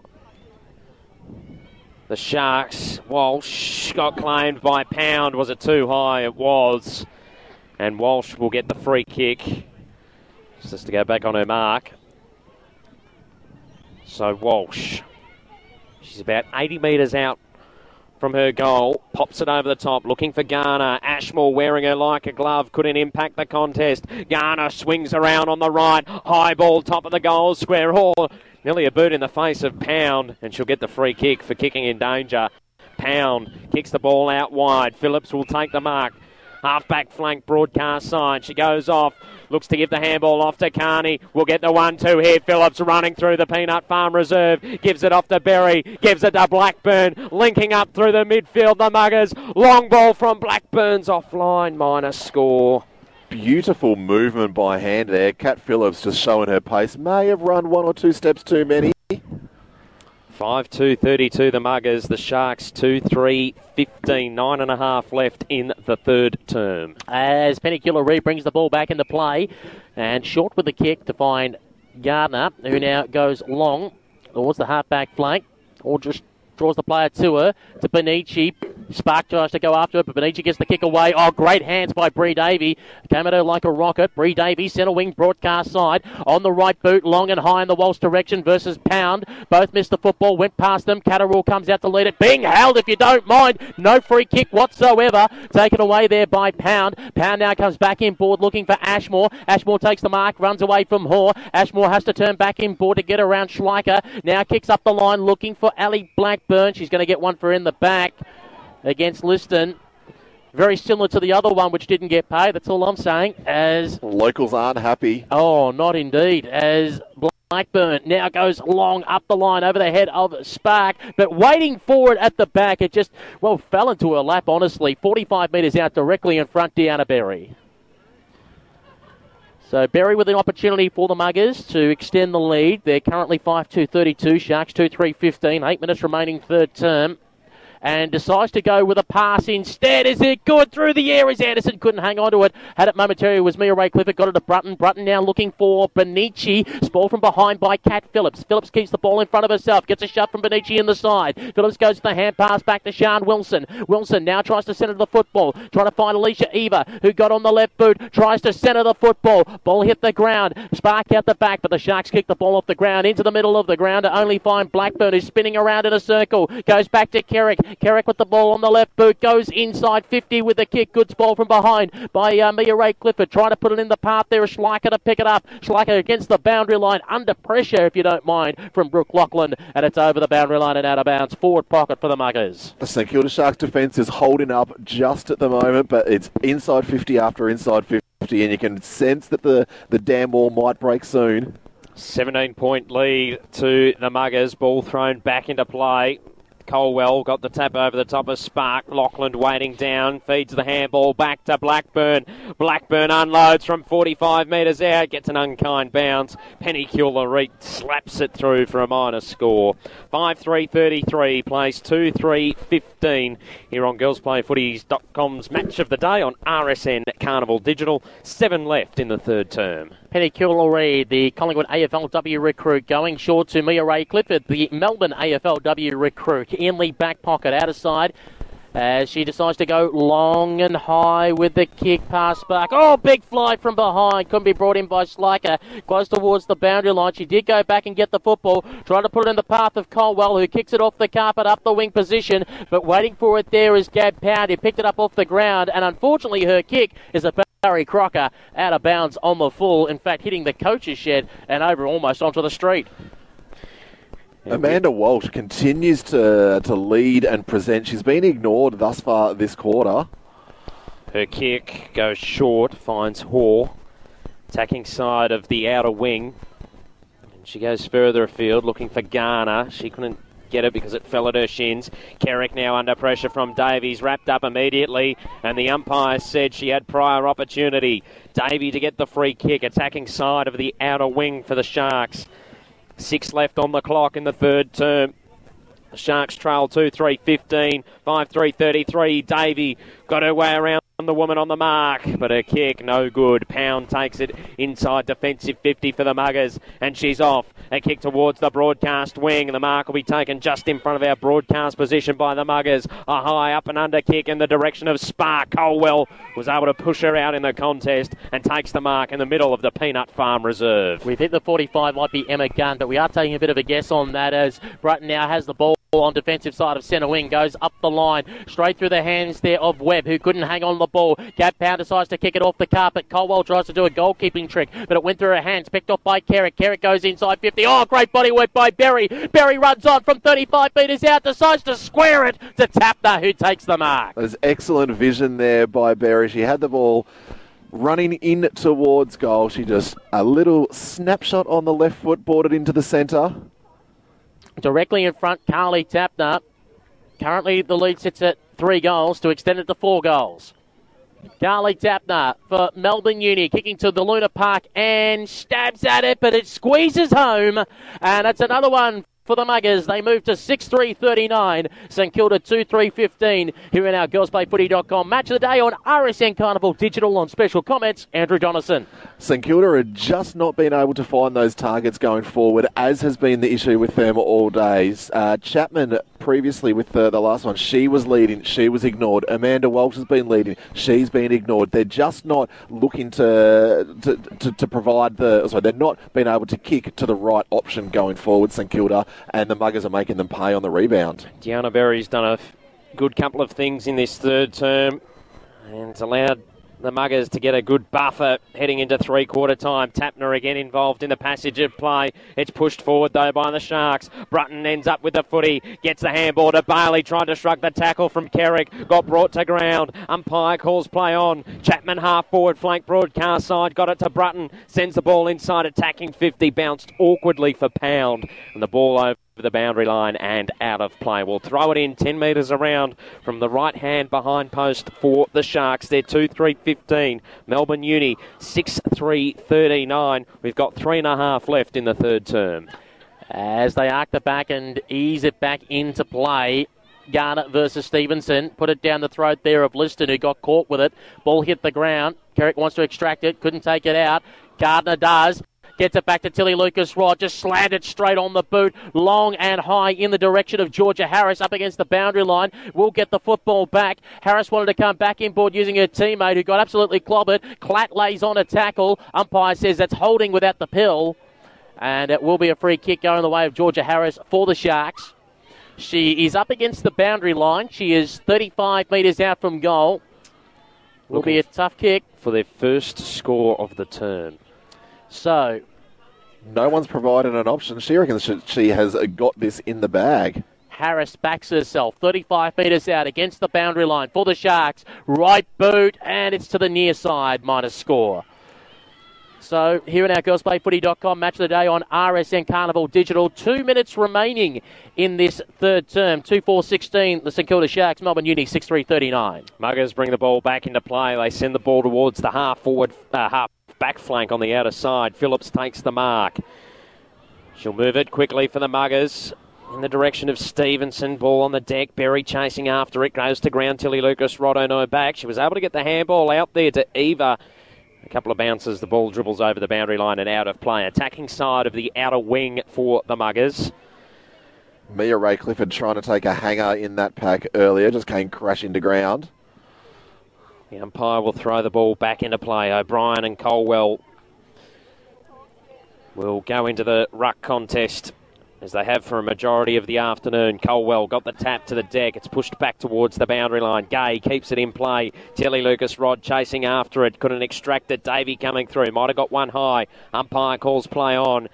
And now he says there's a push in the back. Free kick will go the way of the Muggers, and they look to come inboard quickly with the kick. It was risky. Stevenson she trying to juggle it, couldn't take it cleanly. The ball's kicked backwards by the Sharks. Phillips with an opportunity through the middle. Oh, escaped the tackle from Chapman. Sends the ball in the Anderson direction. Might have got a shove. Umpire says play on. Tilly Lucas-Rodd feeds the handball out. O'Brien coming through. Knocked her opponent off the footy. Sharks under immense pressure inside defensive 50. Able to get a kick away, but only as far as Pound in the middle of Peanut Farm Reserve. Pound goes inside attacking 50 and hits up Berry. Slight angle, 45 metres out from goal with 40 seconds left on the clock. A really good shepherd there by Alicia Eva allowed that kick to go inside 50 under not much pressure. So Berry played for the Demons in the AFL women's competition earlier this year. Lining up for goal number two at the Luna Park end. It's a high kick. It's not uh, not going to do enough, and they end up with a behind. 6 4 40 plays 2 4 16 as they send the ball back into play to Mia-Rae Clifford. Clifford with the ball in the back pocket on the Woolworth side of the ground. Now gets going on the right, long and high. Colwell in the pack. Takes a mark. Good mark considering under pressure as well. Falls over, didn't get shoved, so no 25. As the siren sounds, it's three quarter time, and the Sharks have got some work to do. Melbourne Uni 6 4 40, leading St Kilda 2 4 16. With these impressions on the third term on special comments from White Line Wireless, Andrew Donaldson. Melbourne Uni just took control of the entire game in that quarter. We saw in the first half that it was the team kicking towards the Barclay Road end that was having the advantage. But that quarter, the Muggers, whether it was their run, the run in their legs, or whether their ability to hit up the opponent, we saw a beautiful chain of handballs going from half back to half forward. Ali Blackburn just missing the shot on goal. But they are just putting a lot of pressure on the ball carrier when St Kilda have the ball. And when they've got the ball, they're using their hands to clear the contest and be able to hit up the, the targets up forward. The, the best example was that last one. Alicia Eva putting on a, a shepherd to allow Gabby Pound just to take those extra two steps to hit up the target on a really good lead. And St Kilda are going to have to completely change the way that they've been playing because their entries into their forward line have just been terrible so far. They keep on, the, the forwards are leading and then they go back and then they lead again and they go back. Gabby Pound has been playing predominantly as a, a loose standing in front of the full forward, but the St Kilda just seem to see that and go, well, I can't kick to anyone in the forward line. They, they really need to recalibrate their forward entries. Goal kickers at three quarter time, Matthew Cox. Two goals apiece to Caitlin Ashmore and Lauren Sparks. Singles to Deanna Berry and Carly Tapner. And for the Sharks, who only got a behind in that third term, Georgia Harris and Jasmine Garner with singles. The, mar- the score is 6 4 40. St Kilda 2 4 16. We'll take this opportunity to take a break here on girlsplayfooty.com radio on RSN Carnival. We'll be back on the other side of this break with around the ground scores from Diamond Creek and Cranbourne and Box Hill and the VU Western Spurs. Daniel Harford leads the Breakfast Club. The footy season so far has been a tipster's nightmare. On Monday's show, Jimmy Bartel's on the throne and the Herald Sun's Glenn McFarlane on deck as we make sense out of footy's round eight. The Breakfast Club. Starting your Monday morning from 6. On RSN 927. Hi, I'm Layne Beachley. Cartridges for Planet Ark just had its biggest year ever. On average, 13,500 printer cartridges were collected every working day. And they were all turned into useful things like pens, garden beds, even road surfaces. So thanks to everyone who recycled from home, work or school. To make the coming year even bigger, check out cartridges.planetark.org. Do you know someone with macular degeneration or glaucoma who's finding it hard to get around because of vision loss? They may have recently had a fall, or you've noticed they're no longer able to find their way around safely. If you do, you should contact Guide Dogs. They help people just like this to stay safe and active. And it's a free service. To find out how Guide Dogs assists people with impaired vision to stay safe and independent, call 1-800-804-805. That's 1-800-804 805. I usually wear white. And I prefer black. But lately, we've been getting into orange. When you're wearing SES orange, you know you're making a difference. And you're learning great new skills. You'd be surprised how good you'll feel in orange. The Victoria State Emergency Service is recruiting volunteers now for a broad range of roles. Visit ses.vic.gov.au or call 1300 842 737 and find out if orange is right for you. Authorised by Victoria State Emergency Service Melbourne, spoken by Emery's and A. Smallwood. Oh, hi, I'm Maria from Sesame Street. And Elmo's Elmo. And we're here to talk about driveways. Driveways can be dangerous for children. Poor little red monsters. So it's important for parents to always watch their children around them. Yeah, driveways are for cars, not for play. That's right, Elmo. Play only in safe places away from driveways because people in cars may not see you. Uh, Elmo sees you, Maria. Tag, you're it. Oh, here I come, Elmo. Remember, driveways are like roads. Always supervise, separate, and see. Learn more at kidsafevic.com.au. Every week, more than 20 Australian families will hear the words that will change their lives forever. your child has cancer. For the long and uncertain journey ahead, Red Kite is there with very real help, like hospital and community based support, vital financial assistance, and educational services. Can you help Red Kite support these families through their cancer journey? Visit redkite.org.au or call 1800 334 771. It's Anna Meares winning gold. Hey, I'm Anna Meares. Winning gold at the Olympics was an incredible feeling, and having my biggest rival, who I'd just beaten, right up next to me and lift my hand in victory topped off an amazing moment. We'd had our fair share of clashes over the years, but in the end, we both respected each other, and that's what really counts in sport.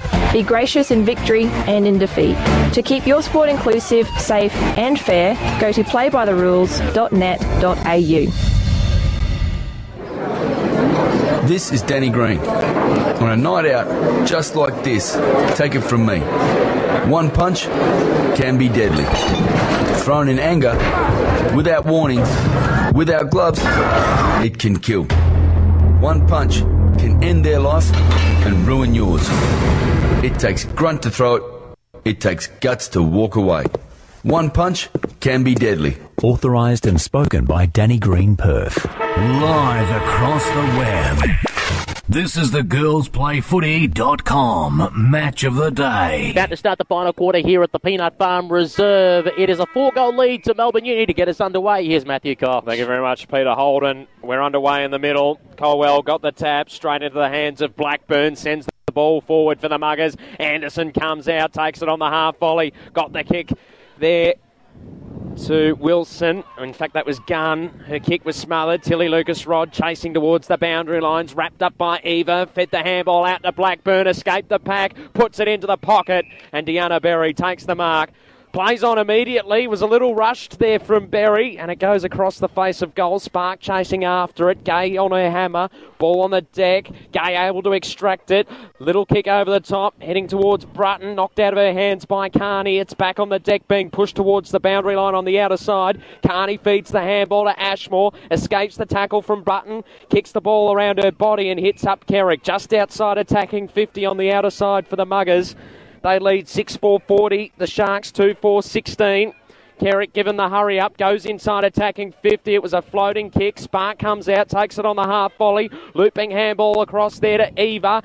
Eva sends a high kick, top of the goal square, comes out the back of the pack. Penny Cula-Reid keeps the ball in play. Chip kick over the top. Tilly Lucas-Rodd will take it on the half volley. Handballs it looking for Bailey gets the footy, tried to get it to Schleicher, ball bobbling around. Eva comes in, so too Blackburn. She's tackled, umpire circling, says, Give it to me, I will ball it up. Just got to go back to Deanna Berry not having a shot for goal from 20 metres out in the pocket. Strange decision. Colwell went out the tap, nearly put it down the throat of Carney. Gab Pound was in there as well, and it's all wrapped up. Umpire will call for a ball up. Just quickly around the ground scores in the VFL women's competition. Diamond Creek 13 8 86 lead Cranbourne 3 3 21. For you, Western Spurs 4 4 lead. Box Hill, one straight six. Quick kick out of the pack. Mark taken by Alicia Eva. Carney on in the pocket, ignored. Goes in the spark direction. Does she get a bit of a shove or a bit of acting? The umpire said it was the latter. Play on is the call. Berry kicked it along the ground. Mia-Rae Clifford was there. Quickly taken out by the Sharks by Schleicher. Put it down the throat there of Garner, who relieved the pressure. So Garner has it inside defensive 50 for the Sharks. She hits up Brutton on the half back flank outer side. Wheels around on the right boot. High kick. Almost a mark not completed there by Hall. It's on the deck in dispute. Centre wing outer side.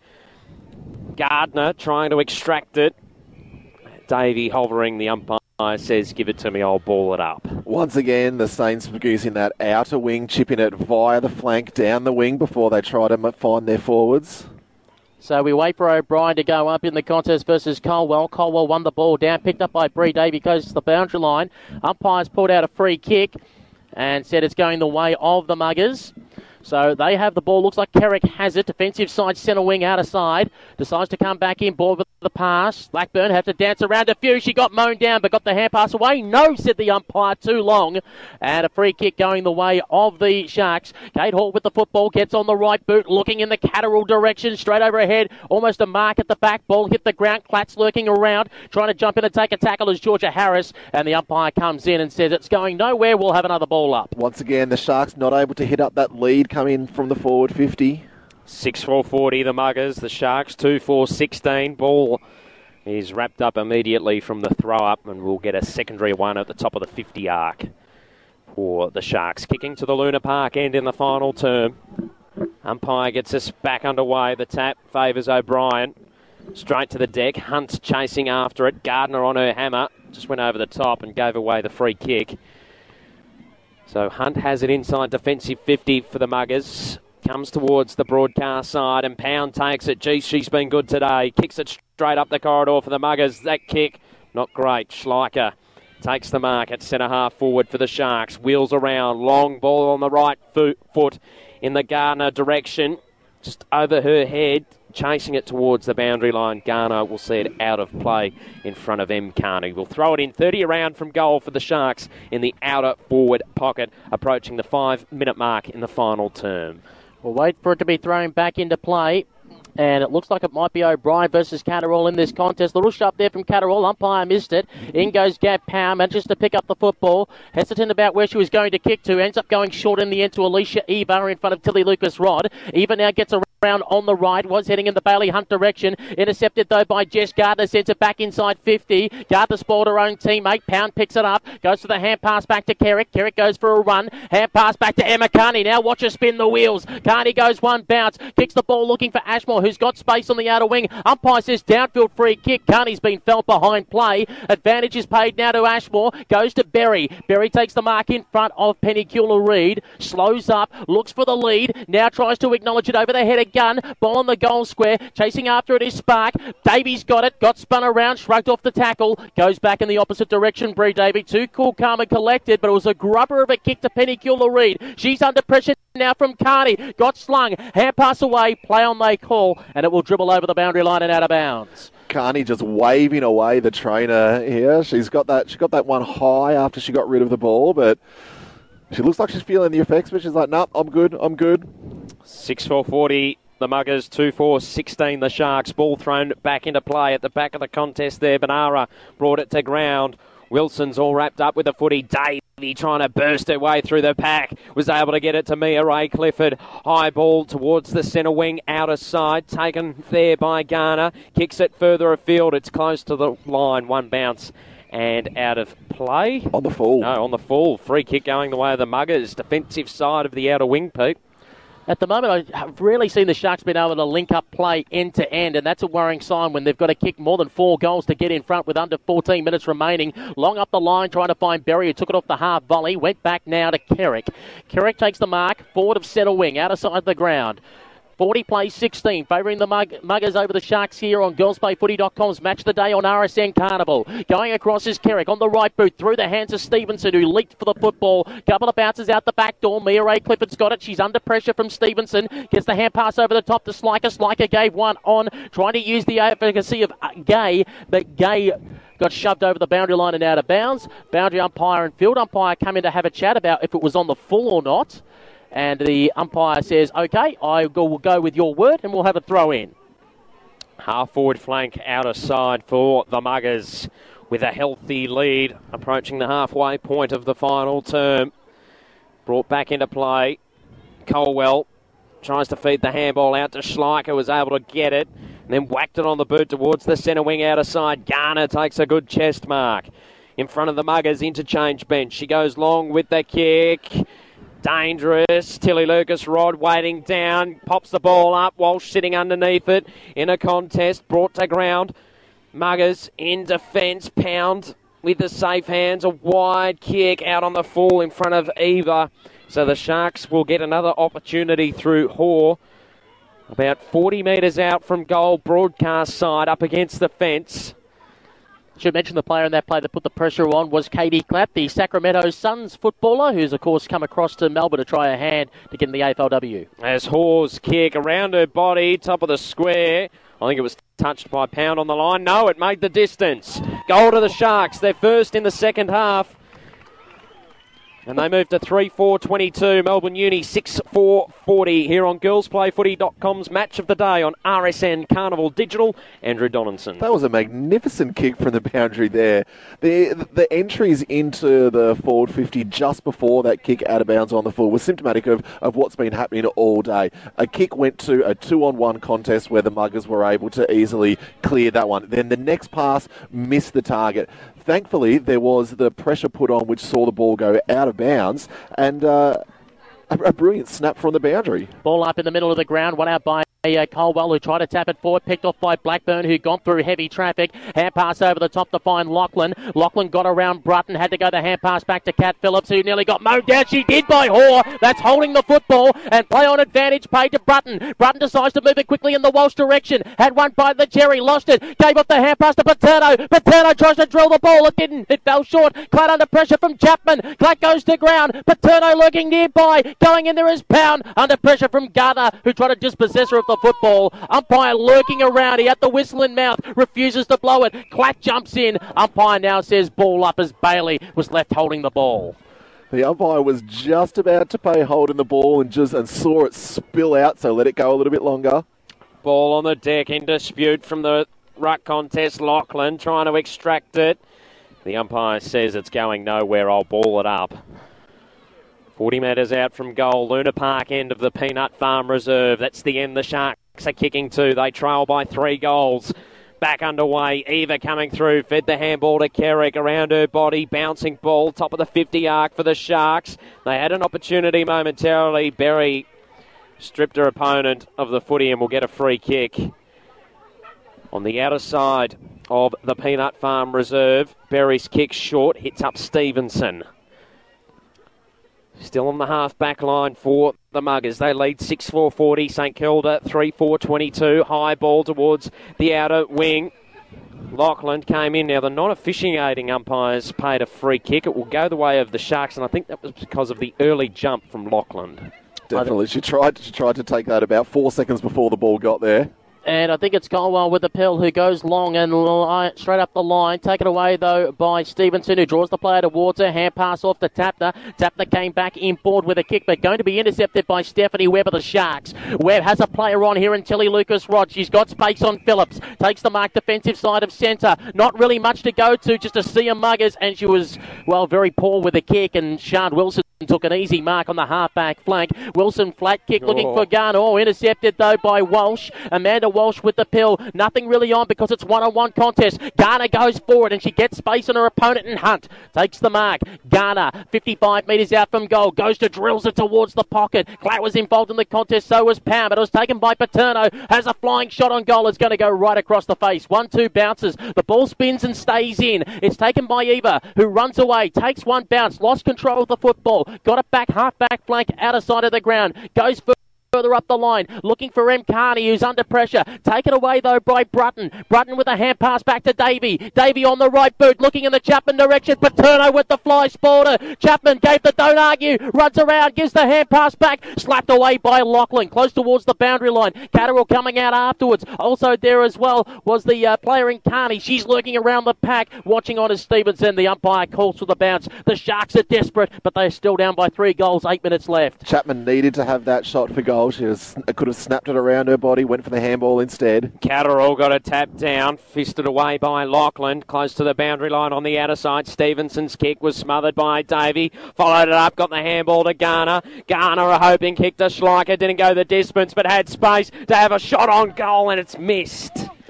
Minor score to the Sharks. 3 5 23, play 6 4 40. Seven and a half minutes left on the clock in the final term here at the Peanut Farm Reserve. It's brought back into play quickly, and Blackburn takes the mark in defence. Blackburn goes with a long kick out of side of the ground. Had to be good with the kick and found Tapner, who took it in front of Mia-Rae Clifford. Tapner swings around, now heading in the direction of Bailey Hunt. Outpointed on that occasion by Hoare, who brought the ball to ground. Hand pass quickly back to Davey. Davey's got to get through traffic. Hand pass over the top, looking for Colwell. Missed her. Schleicher involved in the pack. Taken away by Hunt. Put it on the right boot and went for rain with the kick. But Penny Cula-Reid reads it best. The Sharks co-captain says the players come to me. Present. She's looking around for options. Halfback blank out of sight of the ground. Kicks it straight up the guts over the head there of Stevenson.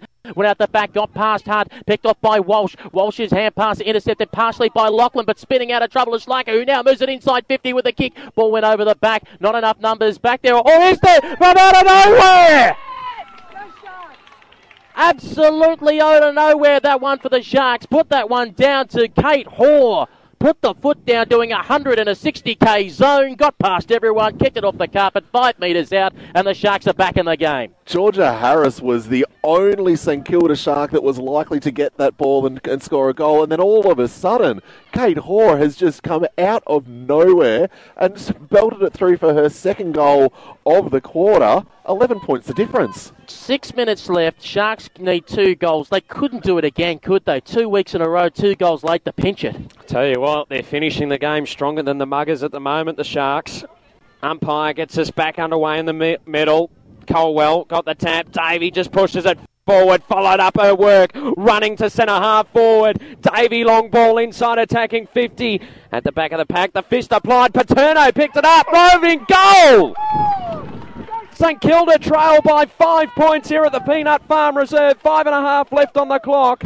They're 5 5 35. Melbourne Uni 6 4 40 here on girlsplayfooty.com's match of the day on RSN Carnival Digital. Andrew Donaldson. And listeners, you would have heard a very loud woohoo, and that was Sue Alberti to our right, getting right into the spirit of things here. Come on, Sue, take over the microphone here. You can give us some special comments. Belief is a wonderful thing. They did it last week, and you can sense. Could we do it again? Five minutes remaining. Five point ball game. Mugars way. Brutton almost threw it out.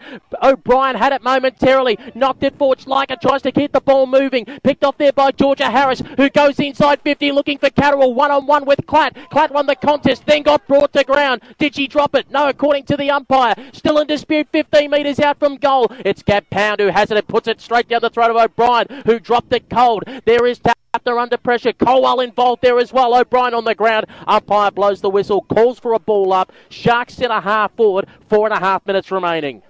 Final term here on girlsplayfooty.com's match of the day on RSN Carnival Digital. O'Brien got a fingertip to it. Tapner tried to impose herself on the contest. Umpire calls play on. Brutton's claimed immediately by Carney. Did she have prior? No.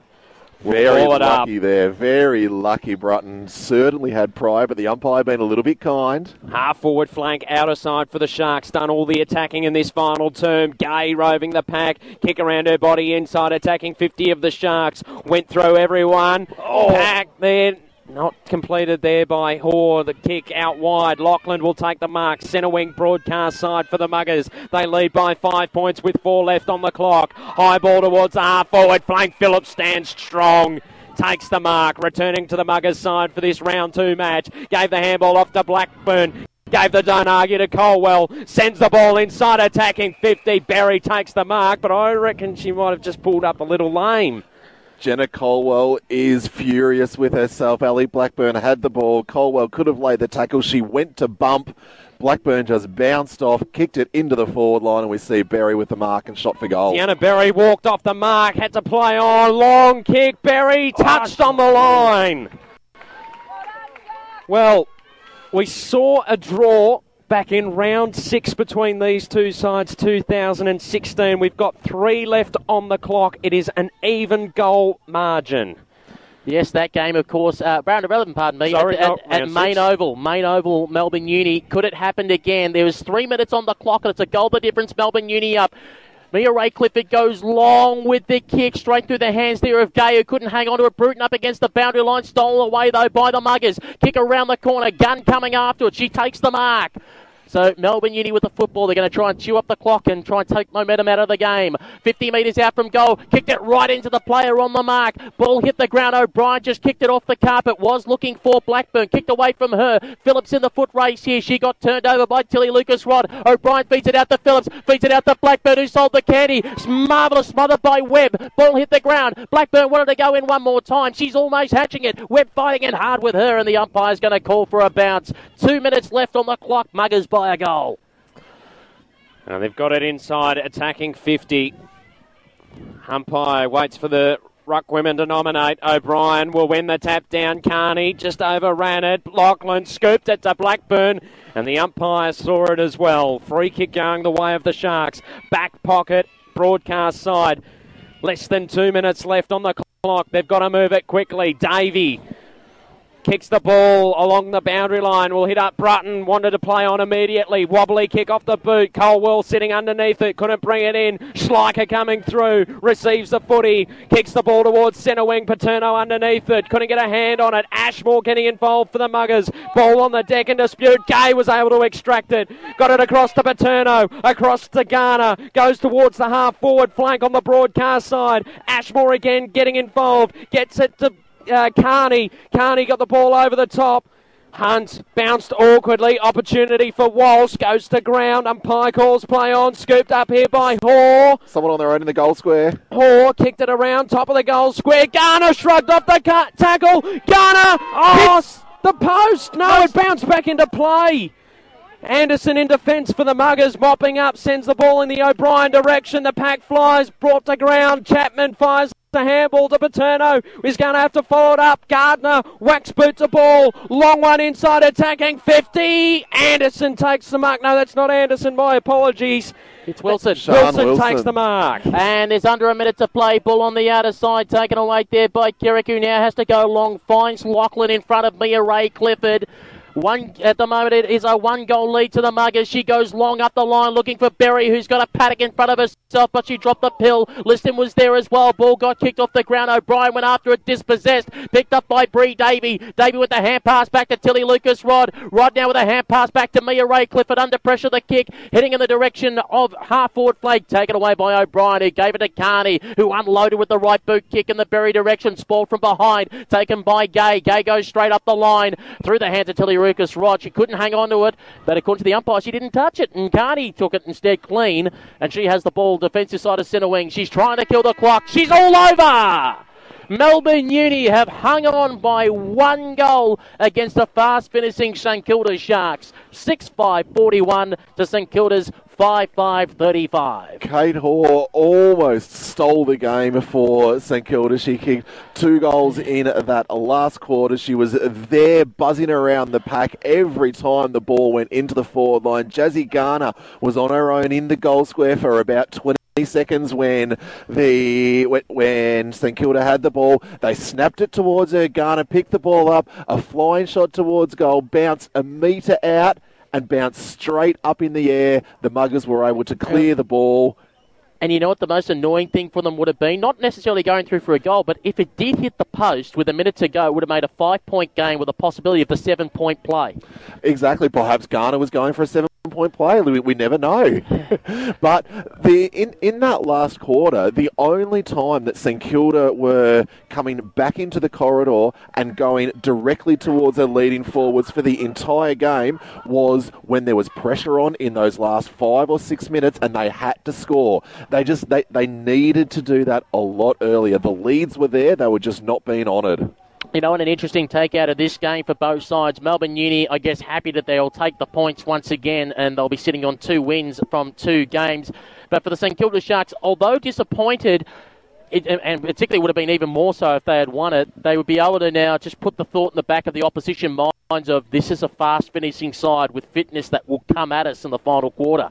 And that, that was the one thing the Sharks have been working on over the summer. It's that Yeah. fitness, that ability to be, And- to be able to run out games. That run really showed there in the final quarter. It really seemed like the Mugars were under siege. You could just see the likes of Davey, Kate Hoare, Madison Gay just coming, coming, coming at them. They kicked three goals in that last quarter, 3 1 to just the one behind by the Mugars. The Mugars, the one behind, I think, was uh, Deanna Berry having the shot for goal, and the umpire had enough of her wasting time and called her to play on very quickly, so she had to have that quick shot. But yeah, St Kilda, they, they had the run at the end, they just couldn't execute the skills. The one thing I was surprised by as well when Berry was going back to think about having that shot, and you could see that she had pulled up uh, uh, with, with a little bit of cramp, and maybe it shows maybe the Mugars were tired. Normally in that scenario, uh, Ellie Blackburn was hanging around half forward, and she's been known to do the old, I'll run back a few metres so no one's watching me, and then I'll sprint past someone who's 50 out because she can long bomb it from 50. hand pass off, flying shot on goal. Particularly at that stage when you're six points up, even a point virtually just puts them over the line. Seven points would be too much for the Sh- Sharks to pull back. But she's just walking around with hands on hips. It looks like she was gassed. Yeah, and that's got to be sort of a, a concern for the the Melbourne Uni coaching staff because they did have a hard game in the the wet. It was a slog last week. Perhaps their legs were just a little bit tired. So we heard the coaches talk about what they're going to do in this upcoming week with the the bye round next week. So maybe the muggers will just go down to go down to St Kilda Beach, have a have a recovery session, and maybe just have a, a light week on the track and then a week off. I know when Melbourne Uni come off, Coxie will get the song and hopefully bring the player of the day over. Let's just throw a few thoughts around. I'll, Andrew, I'll leave the honour in your hands again for our player of the day. But uh, really been impressing me the last couple of weeks. Did the job on Vescio, and again today, pressure, pressure, pressure. Gab Pound really has come on as a footballer over the last 12 months. Yeah. Play, playing playing a different role this year too. Not used to seeing her more of an attacking style of player. Now a much more defensive unit. Yeah, I, I was I was going to say I was going to run through a few players and end up on Gab Pound because for me she was the one that was putting the doubt in the mind of the St Kilda players when they were looking up into the forward line. Gab Pound was playing that loose player in the back line. She was standing in front of the full forward, but then she was also drifting across, getting the intercept possession, getting the handball off, and she was able to run the ball through the midfield. I thought if St Kilda had have got up, it, it would have all been on Kate Hoare. Brianna Davey was probably the best player for St Kilda across the entirety of the game, but Kate Hoare was the one. She sparked them in that last quarter. She kicked two goals. She almost kicked that third one. Amy Catterall tried and tried and tried up forward, but just wasn't getting the delivery that, that she needed. Emma Carney, Ali Blackburn were excellent in, in the midfield, but that's not where the game was won today. The game was won by the fact that St Kilda could not find a target inside forward 50. Gab Pound was one of the main reasons for that, and she then, as we said, provided that drive off halfback as well. And as well, if you have a look through the St Kilda Sharks lineup, I'm impressed with Ruby Schleicher. Now, she's originally recruited as a tall and hopefully as a ruck, but she seems to be more of a mobile player, and she seems to be better at that as well. She's just been running around, just picking off things off halfback. She seems to be just that extra body in contests. And uh, again, I, I've hardly seen her ruck, and it just seems to be better her mobile running around the ground. And she actually seemed to really come into the game in the second half. She she probably had eight to twelve possessions in the first half, but she really, really got going in that second half, and she was really important in the last few minutes. She affected some huge contests and got St Kilda or uh, allowed St Kilda to get so close. I think. Brittany Benici was was was okay. She was a thereabouts player. There was a couple of times where she just missed the target or she just ran past and the ball bounced the other way. She then got that uh, dislocation of her thumb, came back and didn't quite have the influence in the last quarter. I guess the concern as well for the St Kilda Sharks is with Britt Benici, she's the type of player, when there is a couple of minutes to go, she needs to be the one inside that forward 50 arc to be able to steal it when it hits the ground. That needs to be her game. It needs to be hit the ground, bang, me snap goal. That's exactly right. Amanda Walsh and Sarah Chapman were probably the two that were performing that role, but they were also the ones who were doing the first lead, the second lead, the third lead.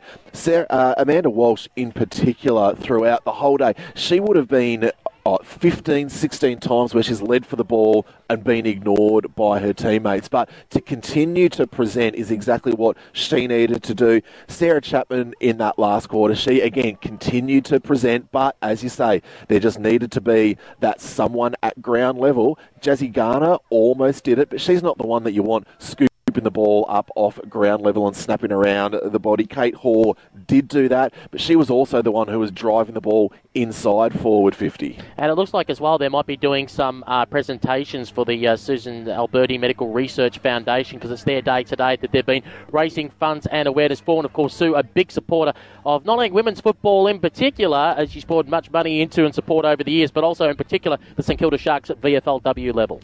Yeah, and it was great to see her not only here at the ground, but she was right up on the fence, getting right into it in that last quarter. As we said in the in the call, you could hear her cheering and screaming as St Kilda were coming home really, really strongly in that last quarter. And she's just someone who loves footy, Pete. She just absolutely loves being out there. to uh, some of the Melbourne Uni girls. Uh, she's an unbelievable woman and uh, has played such a pivotal role in where women's football is now and where it's going to go into the future. So we really wanted to create a fantastic day here for her, and I, and I hope she appreciates um, what we've done for her today as much as we appreciate what she's she's done for women's football and also for this football club. Uh, this year um, we have created a, a, an award uh, for the best on ground for St Kilda and also for Melbourne Uni, uh, which will uh, carry on into the future, and we'll get the coaches to tell us who they're best on ground. So, Shawnee, do you want to go first? Yeah, I'll go first. Uh, first of all, well, well played Melbourne Uni. Uh, yeah, good outfit. Uh, we didn't play. Um,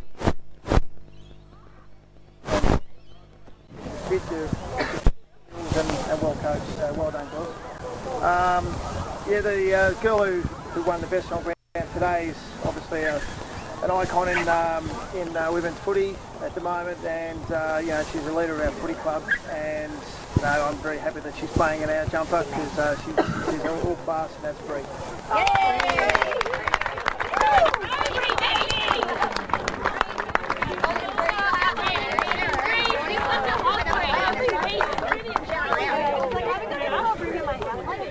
two medals being awarded, one for each side. And for Melbourne Uni.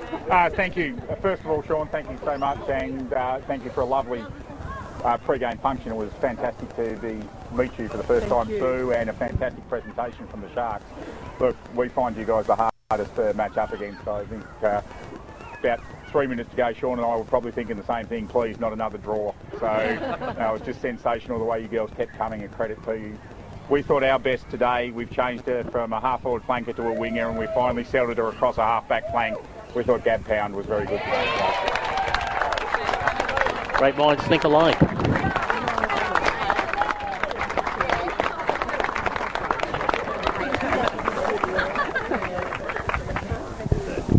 Thank you so much. Photo being taken of uh, Susan Alberti with Gab Pound and with Brianna Davey as they do that uh, presentation. Coxie there in the middle of all of that, but uh, two champion AFLW footballers, ironically both from Carlton.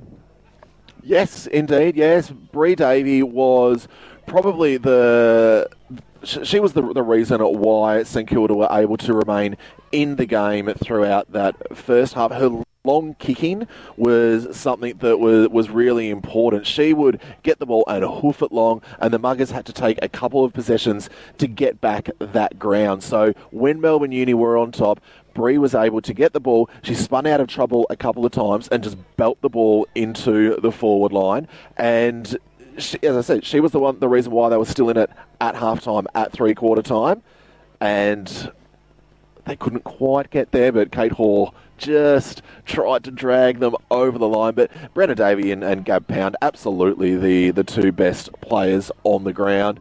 I think, as you said, Pete, great minds think alike. It just shows that we know what we're talking about here on Girls Play Footy. And that's why you listen to our coverage via RSN Carnival Digital Radio. And uh, just quickly, a big thank you to the team at uh, RSN Racing and Sport for getting behind uh, local grassroots footy. Uh, hopefully, there'll be an announcement on uh, on some more football coverage uh, around Victorian footy in the coming weeks. But certainly getting behind the Swisse Wellness VFL Women's Competition and allowing us to bring it to you on digital radio throughout Melbourne on RSN Carnival and via the app app. Go to the App Store, iTunes or Google Play, whichever one for your phone, and just download the RSN app, and you'll be able to uh, get the coverage by clicking on Carnival and listening to us on match times. I can tell you the around the ground scores in the other matches. The other game that started the same time as us, Diamond Creek and Cranbourne, and the end, Diamond Creek 14 14 98 defeated Cranbourne 3 3 21. And currently underway at the moment, I think they're about half time in that match. Box Hill, two straight 12, trailed the VU Western Spurs 7 4 46. Yesterday, we brought you Geelong and Seaford. Geelong 11 7 73 defeated Seaford 4 2 26. And in a come from behind thriller, Darebin 6 8 44 defeated the Eastern Devils 4 8 32. I know we all watched the video of that online because that game started later. We're watching the thrilling finish, and boy, a heartbreaker for the Devils. Absolutely, but as you mentioned, Pete, the, the ability to, to watch those games live, being streamed on the VFL website. After the call yesterday, we were all crowded around our phones watching the last nine and a half minutes of, of the game yesterday afternoon, and it's just it provides the, the access to people who can't get to the games, and it lets them see a, a, a game a week, and those games uh, are then able to be streamed or watched as a replay during the week as well because they're up there on the VFL website. So, would encourage anyone to go and have a look at that because it was a great finish. Indeed, it was 6 5 41 for this game, defeating St Kilda Sharks 5 5 35. Melbourne Uni, the winners. Closer than the game yesterday, but yesterday really was a thriller right to the very last minute in Meg Hutchins' 200th game for the Eastern Devils. But again, VFL.com.au, you'll see uh, a replay of that game anytime you want to see it. And we should mention that we will be definitely back on air for round three. The new Round three will be starting on uh, the weekend of June 3rd and 4th. Now, we'll be back on Saturday, June 3rd. We're not 100% sure what time yet. Now, we originally had penciled in uh, Box Hill versus St Kilda Sharks, Box Hill City Oval as a morning game. However, we are, of course, uh, chatting with uh, various other broadcast partners because we don't want two stations at the one game. We obviously want to share it around, and uh, we are hoping to uh, find out if we're doing that game or maybe Diamond Creek Darebin. We'll have those details sorted out for you closer to the date. As we speak, we have uh, Gab Pound and uh, Matt Cox coming over to us. They'll be singing the song uh, shortly. First of all, our uh, player of the day here on girlsplayfooty.com, Gab Pound.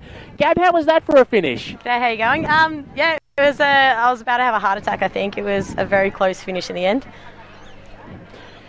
Different role, we were just saying as you were coming over, different role for you this season, and it looks like you're relishing that opportunity to continue your development as a footballer.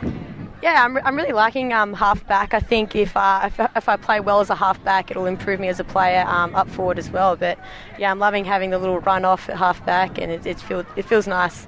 But it wasn't just the, the run off halfback. We noticed that you were also standing in front of the full forward a couple of times, and St Kilda were a little bit hesitant with their, their movement into their forward line. So that was a really important part of restricting St Kilda being able to find those targets up forward.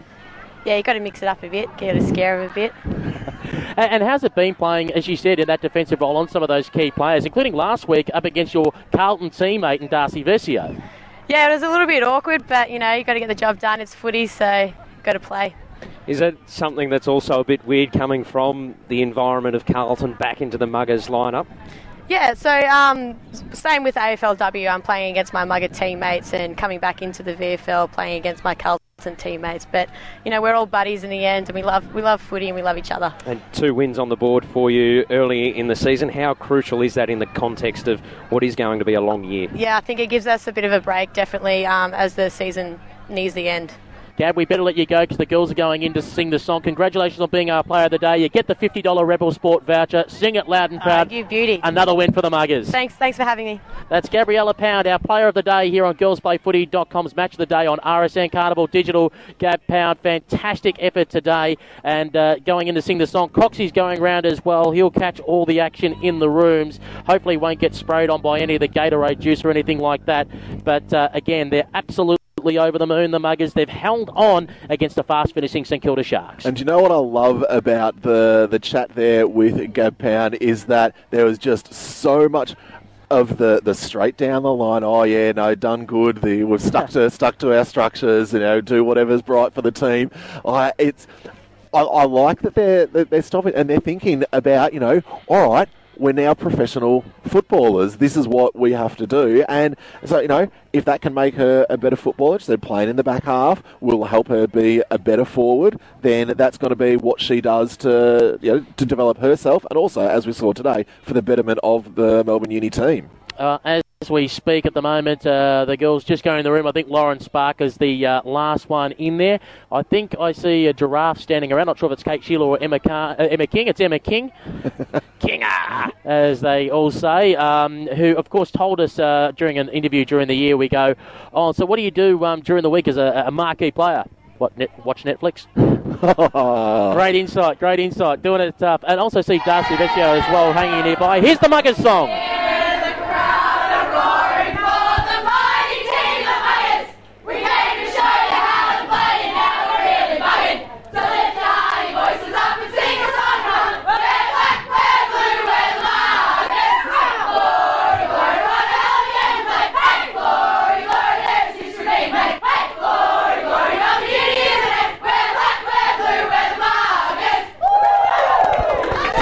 I've always said you can tell a lot by the way they sing their song about how they finish a game, where they're singing it loud and proud of, oh, what a great win. A little bit flat at the start. I just got a feeling in that song it's a bit like, whew, just dodged a bullet. There's a lot of relief there. Well, we saw last week, as we've said, St Kilda came home strong. They kicked two goals to, to win the game, and this week we saw it happening again. They kicked three goals. They just needed that one more to, to get over the line, and they were attacking. They were just pushing forward, pushing forward, pushing forward. And as you said, the Mugars, the song was sung in relief more than uh, jubilation.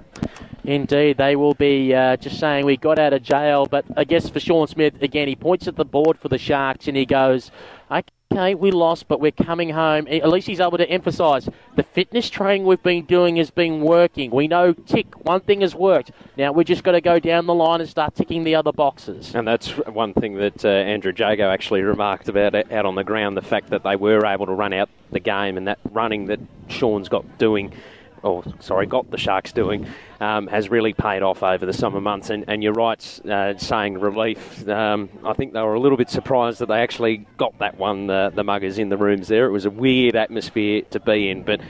2 0, uh, that's important in the context of the season. Well, and we've seen, you know, there are a lot of quality players now being distributed amongst the teams. It's not just going to be the Darebin show like it has been in, in recent years there's going to be St Kilda's going to be up there, Mugars are going to be up there, Darebin's going to be up there, Eastern Devils are going to be up there. So, and Geelong could be up there as well. They've probably played two of the the weaker sides, but they've put really good scores on the board. And we saw yesterday they've got an excellent structure and they stuck to it.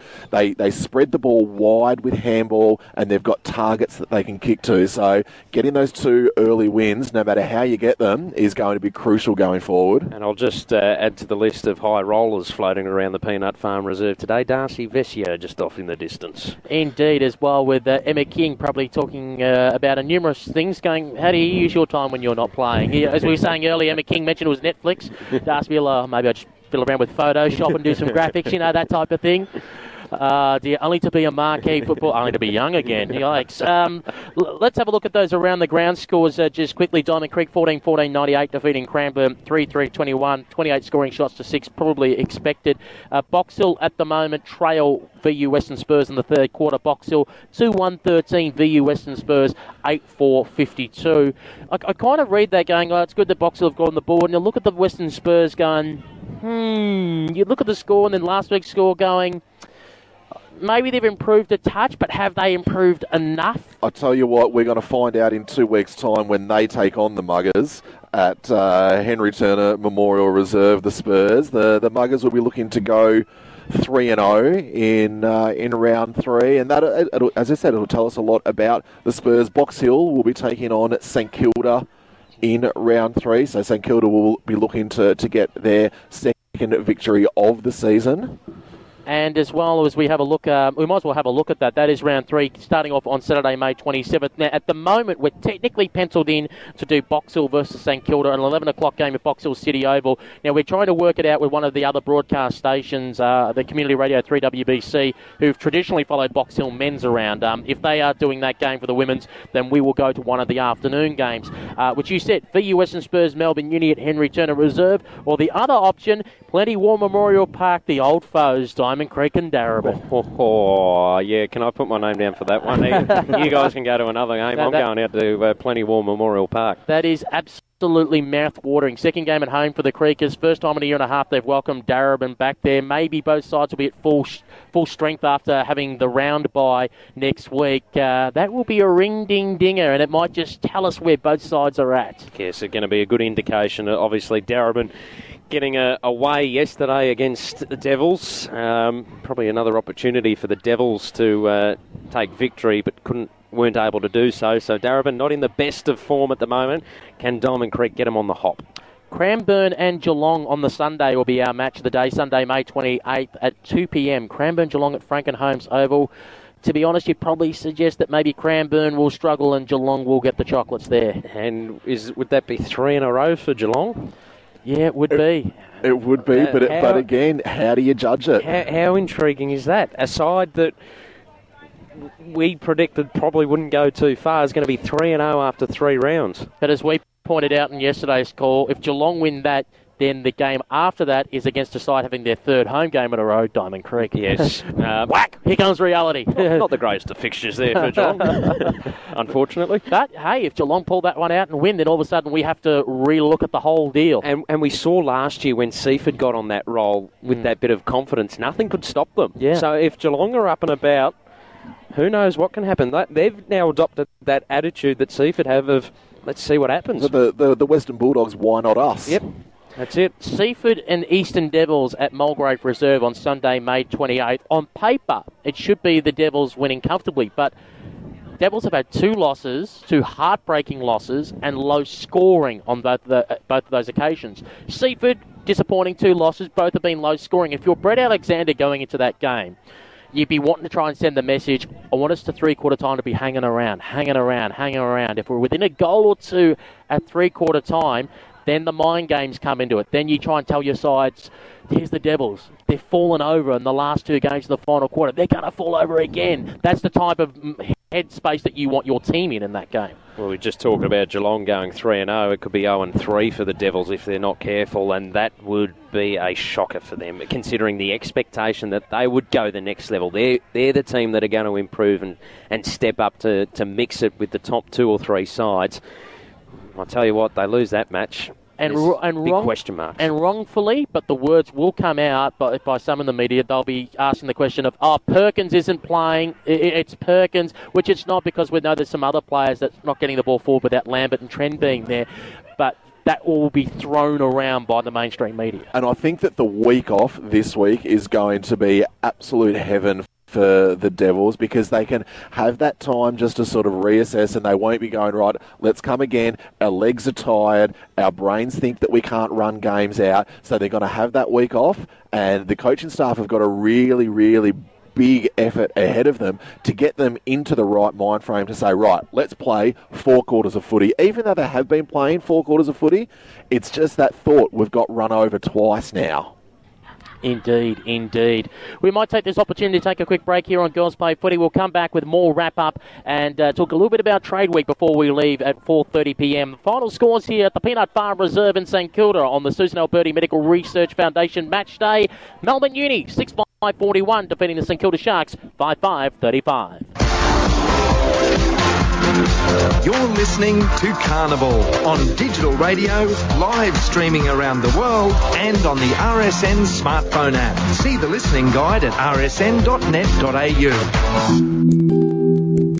The symptoms of ovarian cancer sound like part of every woman's life. Abdominal bloating, abdominal or back pain, appetite loss, changes in toilet habits, unexplained weight gain or loss, indigestion or heartburn, and fatigue. But if these symptoms are unusual for you and they persist, please see your doctor. For more information, visit the Ovarian Cancer Program website at nbocc.org.au. Hi, I'm Layne Beachley. Cartridges for Planet Ark just had its biggest year ever. On average, 13,500 printer cartridges were collected every working day, and they were all turned into useful things like pens, garden beds, even road surfaces. So thanks to everyone who recycled from home, work, or school. To make the coming year even bigger, check out cartridges.planetark.org.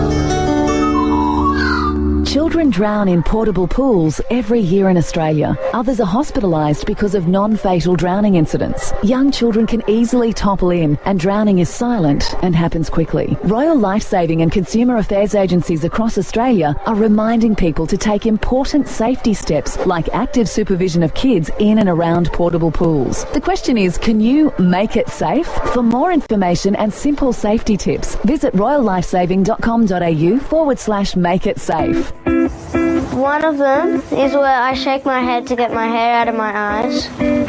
There's another one where I sort of do like a little squeaking in my throat.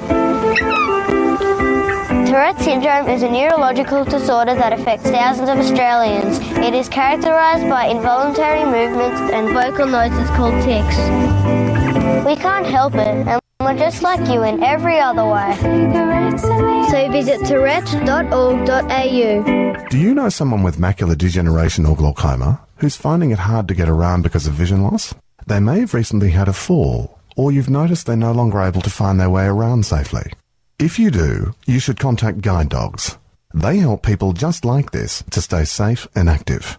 And it's a free service. To find out how Guide Dogs assists people with impaired vision to stay safe and independent, call 1-800 804 805. That's 1-800 804 805. Even I couldn't. Hey guys, I'm Jess. And I'm Lisa from the Veronicas for RAD. Recording artists, actors, and athletes against drink driving. What does it mean to be a designated driver? It means you're the friend who's agreed not to drink, not the person who's had the least to drink. It's cool to do and it shows you care about your friends. If you screw up just once, then your life changes forever. Face it, their lives are in your hands. So why don't you and your friends take it in turns to be the designated driver when you go out? You'll make the road safer for all of us. It's Meares winning gold. Hey, I'm Anna Meares. Winning gold at the Olympics was an incredible feeling, and having my biggest rival, who I'd just beaten, right up next to me and lift my hand in victory topped off an amazing moment. We'd had our fair share of clashes over the years, but in the end, we both respected each other, and that's what really counts in sport. Be gracious in victory and in defeat. To keep your sport inclusive, safe, and fair, go to playbytherules.net.au. When you get a spare moment, pour a coffee, jump on the web, and have a go at the RSN 927 listener survey. It won't take long. It's your chance to tell us who you are and what you're thinking about all sorts of things, from racing and sport to the way you use social media. And there's a nice prize from the tab up for grabs. We'd love to hear from you. So get started and look for the listener survey link at rsn.net.au. Daniel Harford leads the Breakfast Club. The footy season so far has been a tipster's nightmare. On Monday's show, Jimmy Bartel's on the throne. and The Herald Sun's Glenn McFarlane on deck as we make sense out of footy's round eight. The Breakfast Club. Starting your Monday morning from 6. On RSN 927. Live across the web. This is the girlsplayfooty.com match of the day. 17 past four on a Sunday afternoon. This has been round two of the Swisse Wellness VFL Women's Competition on RSN Carnival Digital, where today we saw Melbourne Uni hang on in a thriller 6 5 41 against the fast finishing St Kilda Sharks 5 5 35. The Sharks again three goals in the final quarter. One last attack they made with about a minute to go. The ball went long to the goal square near the goalpost, bounced a few centimetres short of the goalpost, and then went backwards into play. And the Mugars were able to clear it, kill the remaining 50 seconds, and that was the ball game. For the Sharks, it was all about centimetres. What could have been? Exactly. Jazzy Garner could have been the uh, the hero, the local hero. Sue Alberti would have chaired her off the ground herself, but couldn't quite get the ball to bounce the right way. But you talk about a game of centimetres, and it was more than a few centimetres that the uh, the Sharks were out with their delivery into the forward line. That's where the game was won and lost. That's where we were talking about Gab Pound being the best on ground because she was not only running the ball out of defence, she was stopping those forays forward by standing in front of the, the full forward, and they just could not hit a target forward of centre. Is it fair enough to say, and she's out at the moment through injury, Mo Hope in the last year or two maybe has made the Sharks look better because of how mobile she is and where she runs to? She can either mark or hit the ball, hit the ground hard and scoop it up and snap. It's because of her work at ground level that makes their delivery look a little better.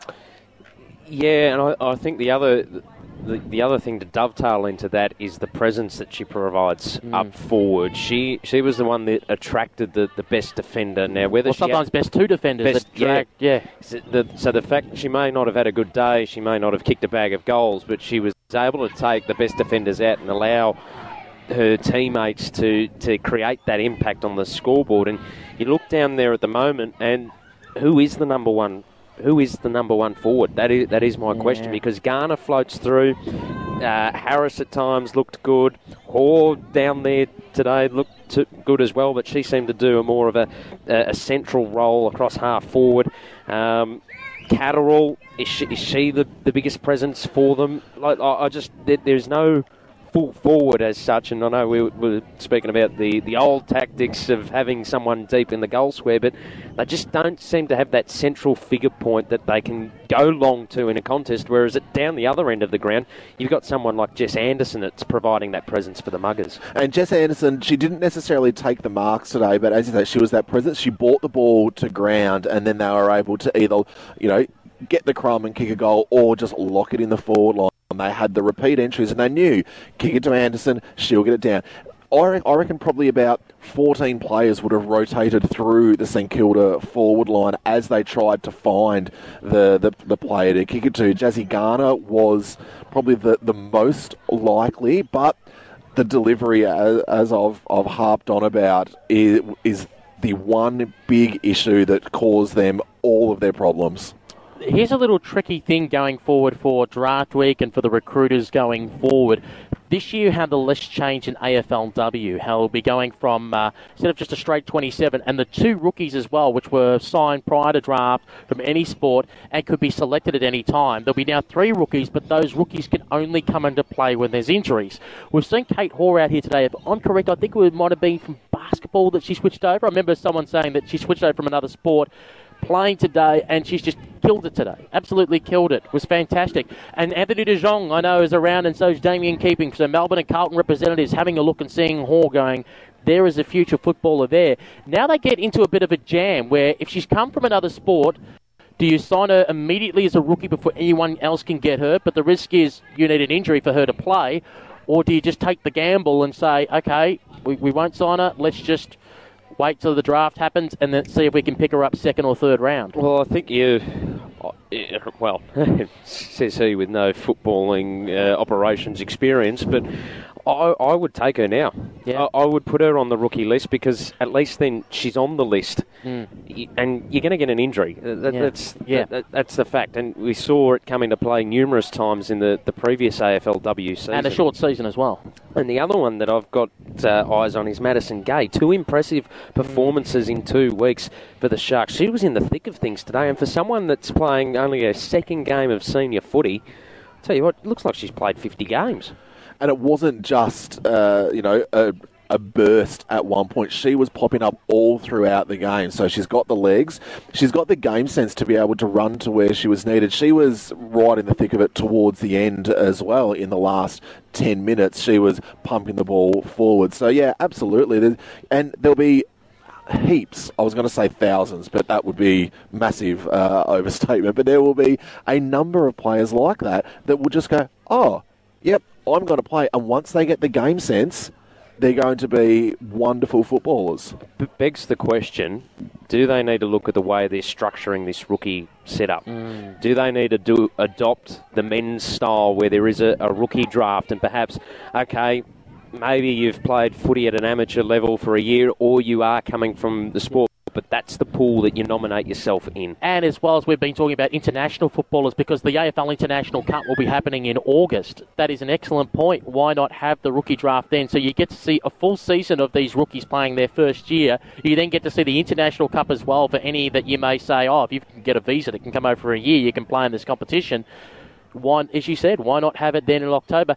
To be honest, AFL is always looking for extra publicity, so why not have that rookie draft in November? So you're really stretching out the publicity, but it creates that hype around who from other sports is going to come across, and let's see who gets grabbed. And it allows them to blossom in this competition. So rather than be under pressure for the Yeah. first couple of weeks when when we are going to have this activity, Mm. do it at the end of, of the state league season. So it gives the, the pressure can be released off the players, allow them to get into the rhythm and the momentum because that's the only way they're going to develop. And I think it's going to be fascinating to see after the the trade period is done what influence the AFLW club has over their players because they're not necessarily their players for the in this case the VFL women's season, but they they will want, for example, Gab Pound. They'll want her to play a little bit more midfield forward, whereas here the Mugars want her to play midfield defensive. I can tell on the fitness side of thing, at least, that at, after the Darebin Mugars game as well, is that there was staff, I think, from Carlton down there, fitness staff, having a look through all their respective players after they've pulled up to make sure they're doing the right things and making sure that they're fit.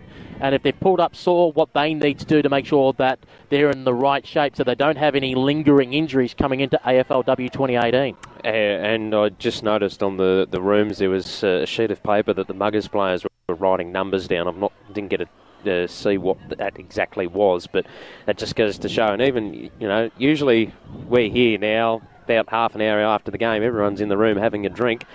St Kilda players have gone down to the beach. Mugars players are out on the ground. The professionalism has stepped up yet again.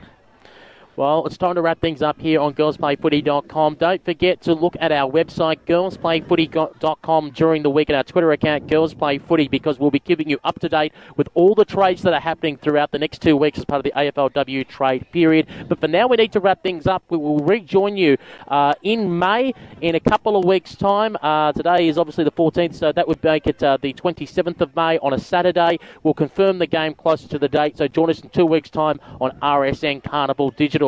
Andrew Donaldson, thank you for your work yesterday and today in the special comments role. Absolute pleasure. And as well to Matthew Cox for your calling today after making a trip down from Bendigo. Yeah, and I can say it was a little warmer up there today, considering the sun has now disappeared. I'm Peter Holden on behalf of everyone at Girls Play Footy Radio. Thank you very much for your company. You can join us again on RSN Carnival Digital Wednesday evenings, quarter past six for our weekly show, and then again in two weeks' time for more Swisse Wellness VFL women's action. Today it was Melbourne Uni defeating the St Kilda Sharks by one goal. You're listening to Carnival on digital radio, live streaming around the world, and on the RSN smartphone app. See the listening guide at rsn.net.au. Racing Pulse with Michael Felgate. Darren Beadman has taken over the reins as the interim trainer for the Godolphin operation in Australia. He joined us on Friday's Racing Pulse and we asked him, would he like the job full time? Well, I'm confident to take on this role right now, but I'll leave that up to the people that are going to decide what the future holds down the track. But oh, look, I'm really happy and we're just business as usual. Racing Pulse. Back Monday from 8.30. On RSN 927. Oh, hi, I'm Maria from Sesame Street. And Elmo's Elmo. And we're here to talk about driveways. Driveways can be dangerous for children. Or little red monsters. So it's important for parents to always watch their children around them. Yeah, driveways are for cars, not for play. That's right, Elmo. Play only in safe places away from driveways because people in cars may not see you. Uh, Elmo sees you, Maria. Tag, you're it. Here I come, Elmo. Remember, driveways are like roads. Always supervise, separate, and see. Learn more at kidsafevic.com.au. Even I could Hey guys, I'm Jess. And I'm Lisa from the Veronicas for RAD. Recording artists, actors, and athletes against drink driving. What does it mean to be a designated driver? It means you're the friend who's agreed not to drink, not the person who's had the least to drink. It's cool to do and it shows you care about your friends. If you screw up just once, then your life changes forever. Face it, their lives are in your hands. So why don't you and your friends take it in turns to be the designated driver when you go out? You'll make the road safer for all of us. No matter what your age, most of us played sport when we were young. And there was always one thing that made you want to disappear into a corner or even give up your chosen sport. And that was when somebody on the sideline hurled abuse at either you or a teammate. These are the moments that make sport painful for so many kids. And the time has come to stop it. I'm Ellyse Perry from the Southern Stars and my message is simple. Let kids be kids. Let them enjoy their sport without interference. Google Play by the Rules to find out more. Do you know someone with macular degeneration or glaucoma who's finding it hard to get around because of vision loss? They may have recently had a fall, or you've noticed they're no longer able to find their way around safely. If you do, you should contact Guide Dogs. They help people just like this to stay safe and active. And it's a free service. To find out how Guide Dogs assists people with impaired vision to stay safe and independent, call 1-800 804 805. That's 1-800 804 805. Hi, I'm Layne Beachley. Cartridges for Planet Ark just had its biggest year ever. On average, 13,500 printer cartridges were collected every working day. And they were all turned into useful things like pens, garden beds, even road surfaces. So thanks to everyone who recycled from home, work or school. To make the coming year even bigger, check out cartridges.planetark.org. Children drown in portable pools every year in Australia.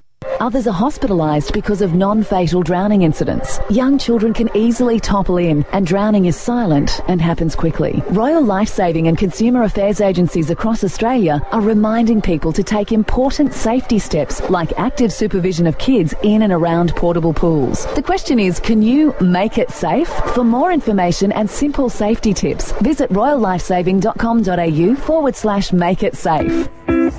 One of them is where I shake my head to get my hair out of my eyes. There's another one where I sort of do like a little squeaking in my throat. Tourette syndrome is a neurological disorder that affects thousands of Australians. It is characterised by involuntary movements and vocal noises called tics. We can't help it, and we're just like you in every other way. So visit tourette.org.au.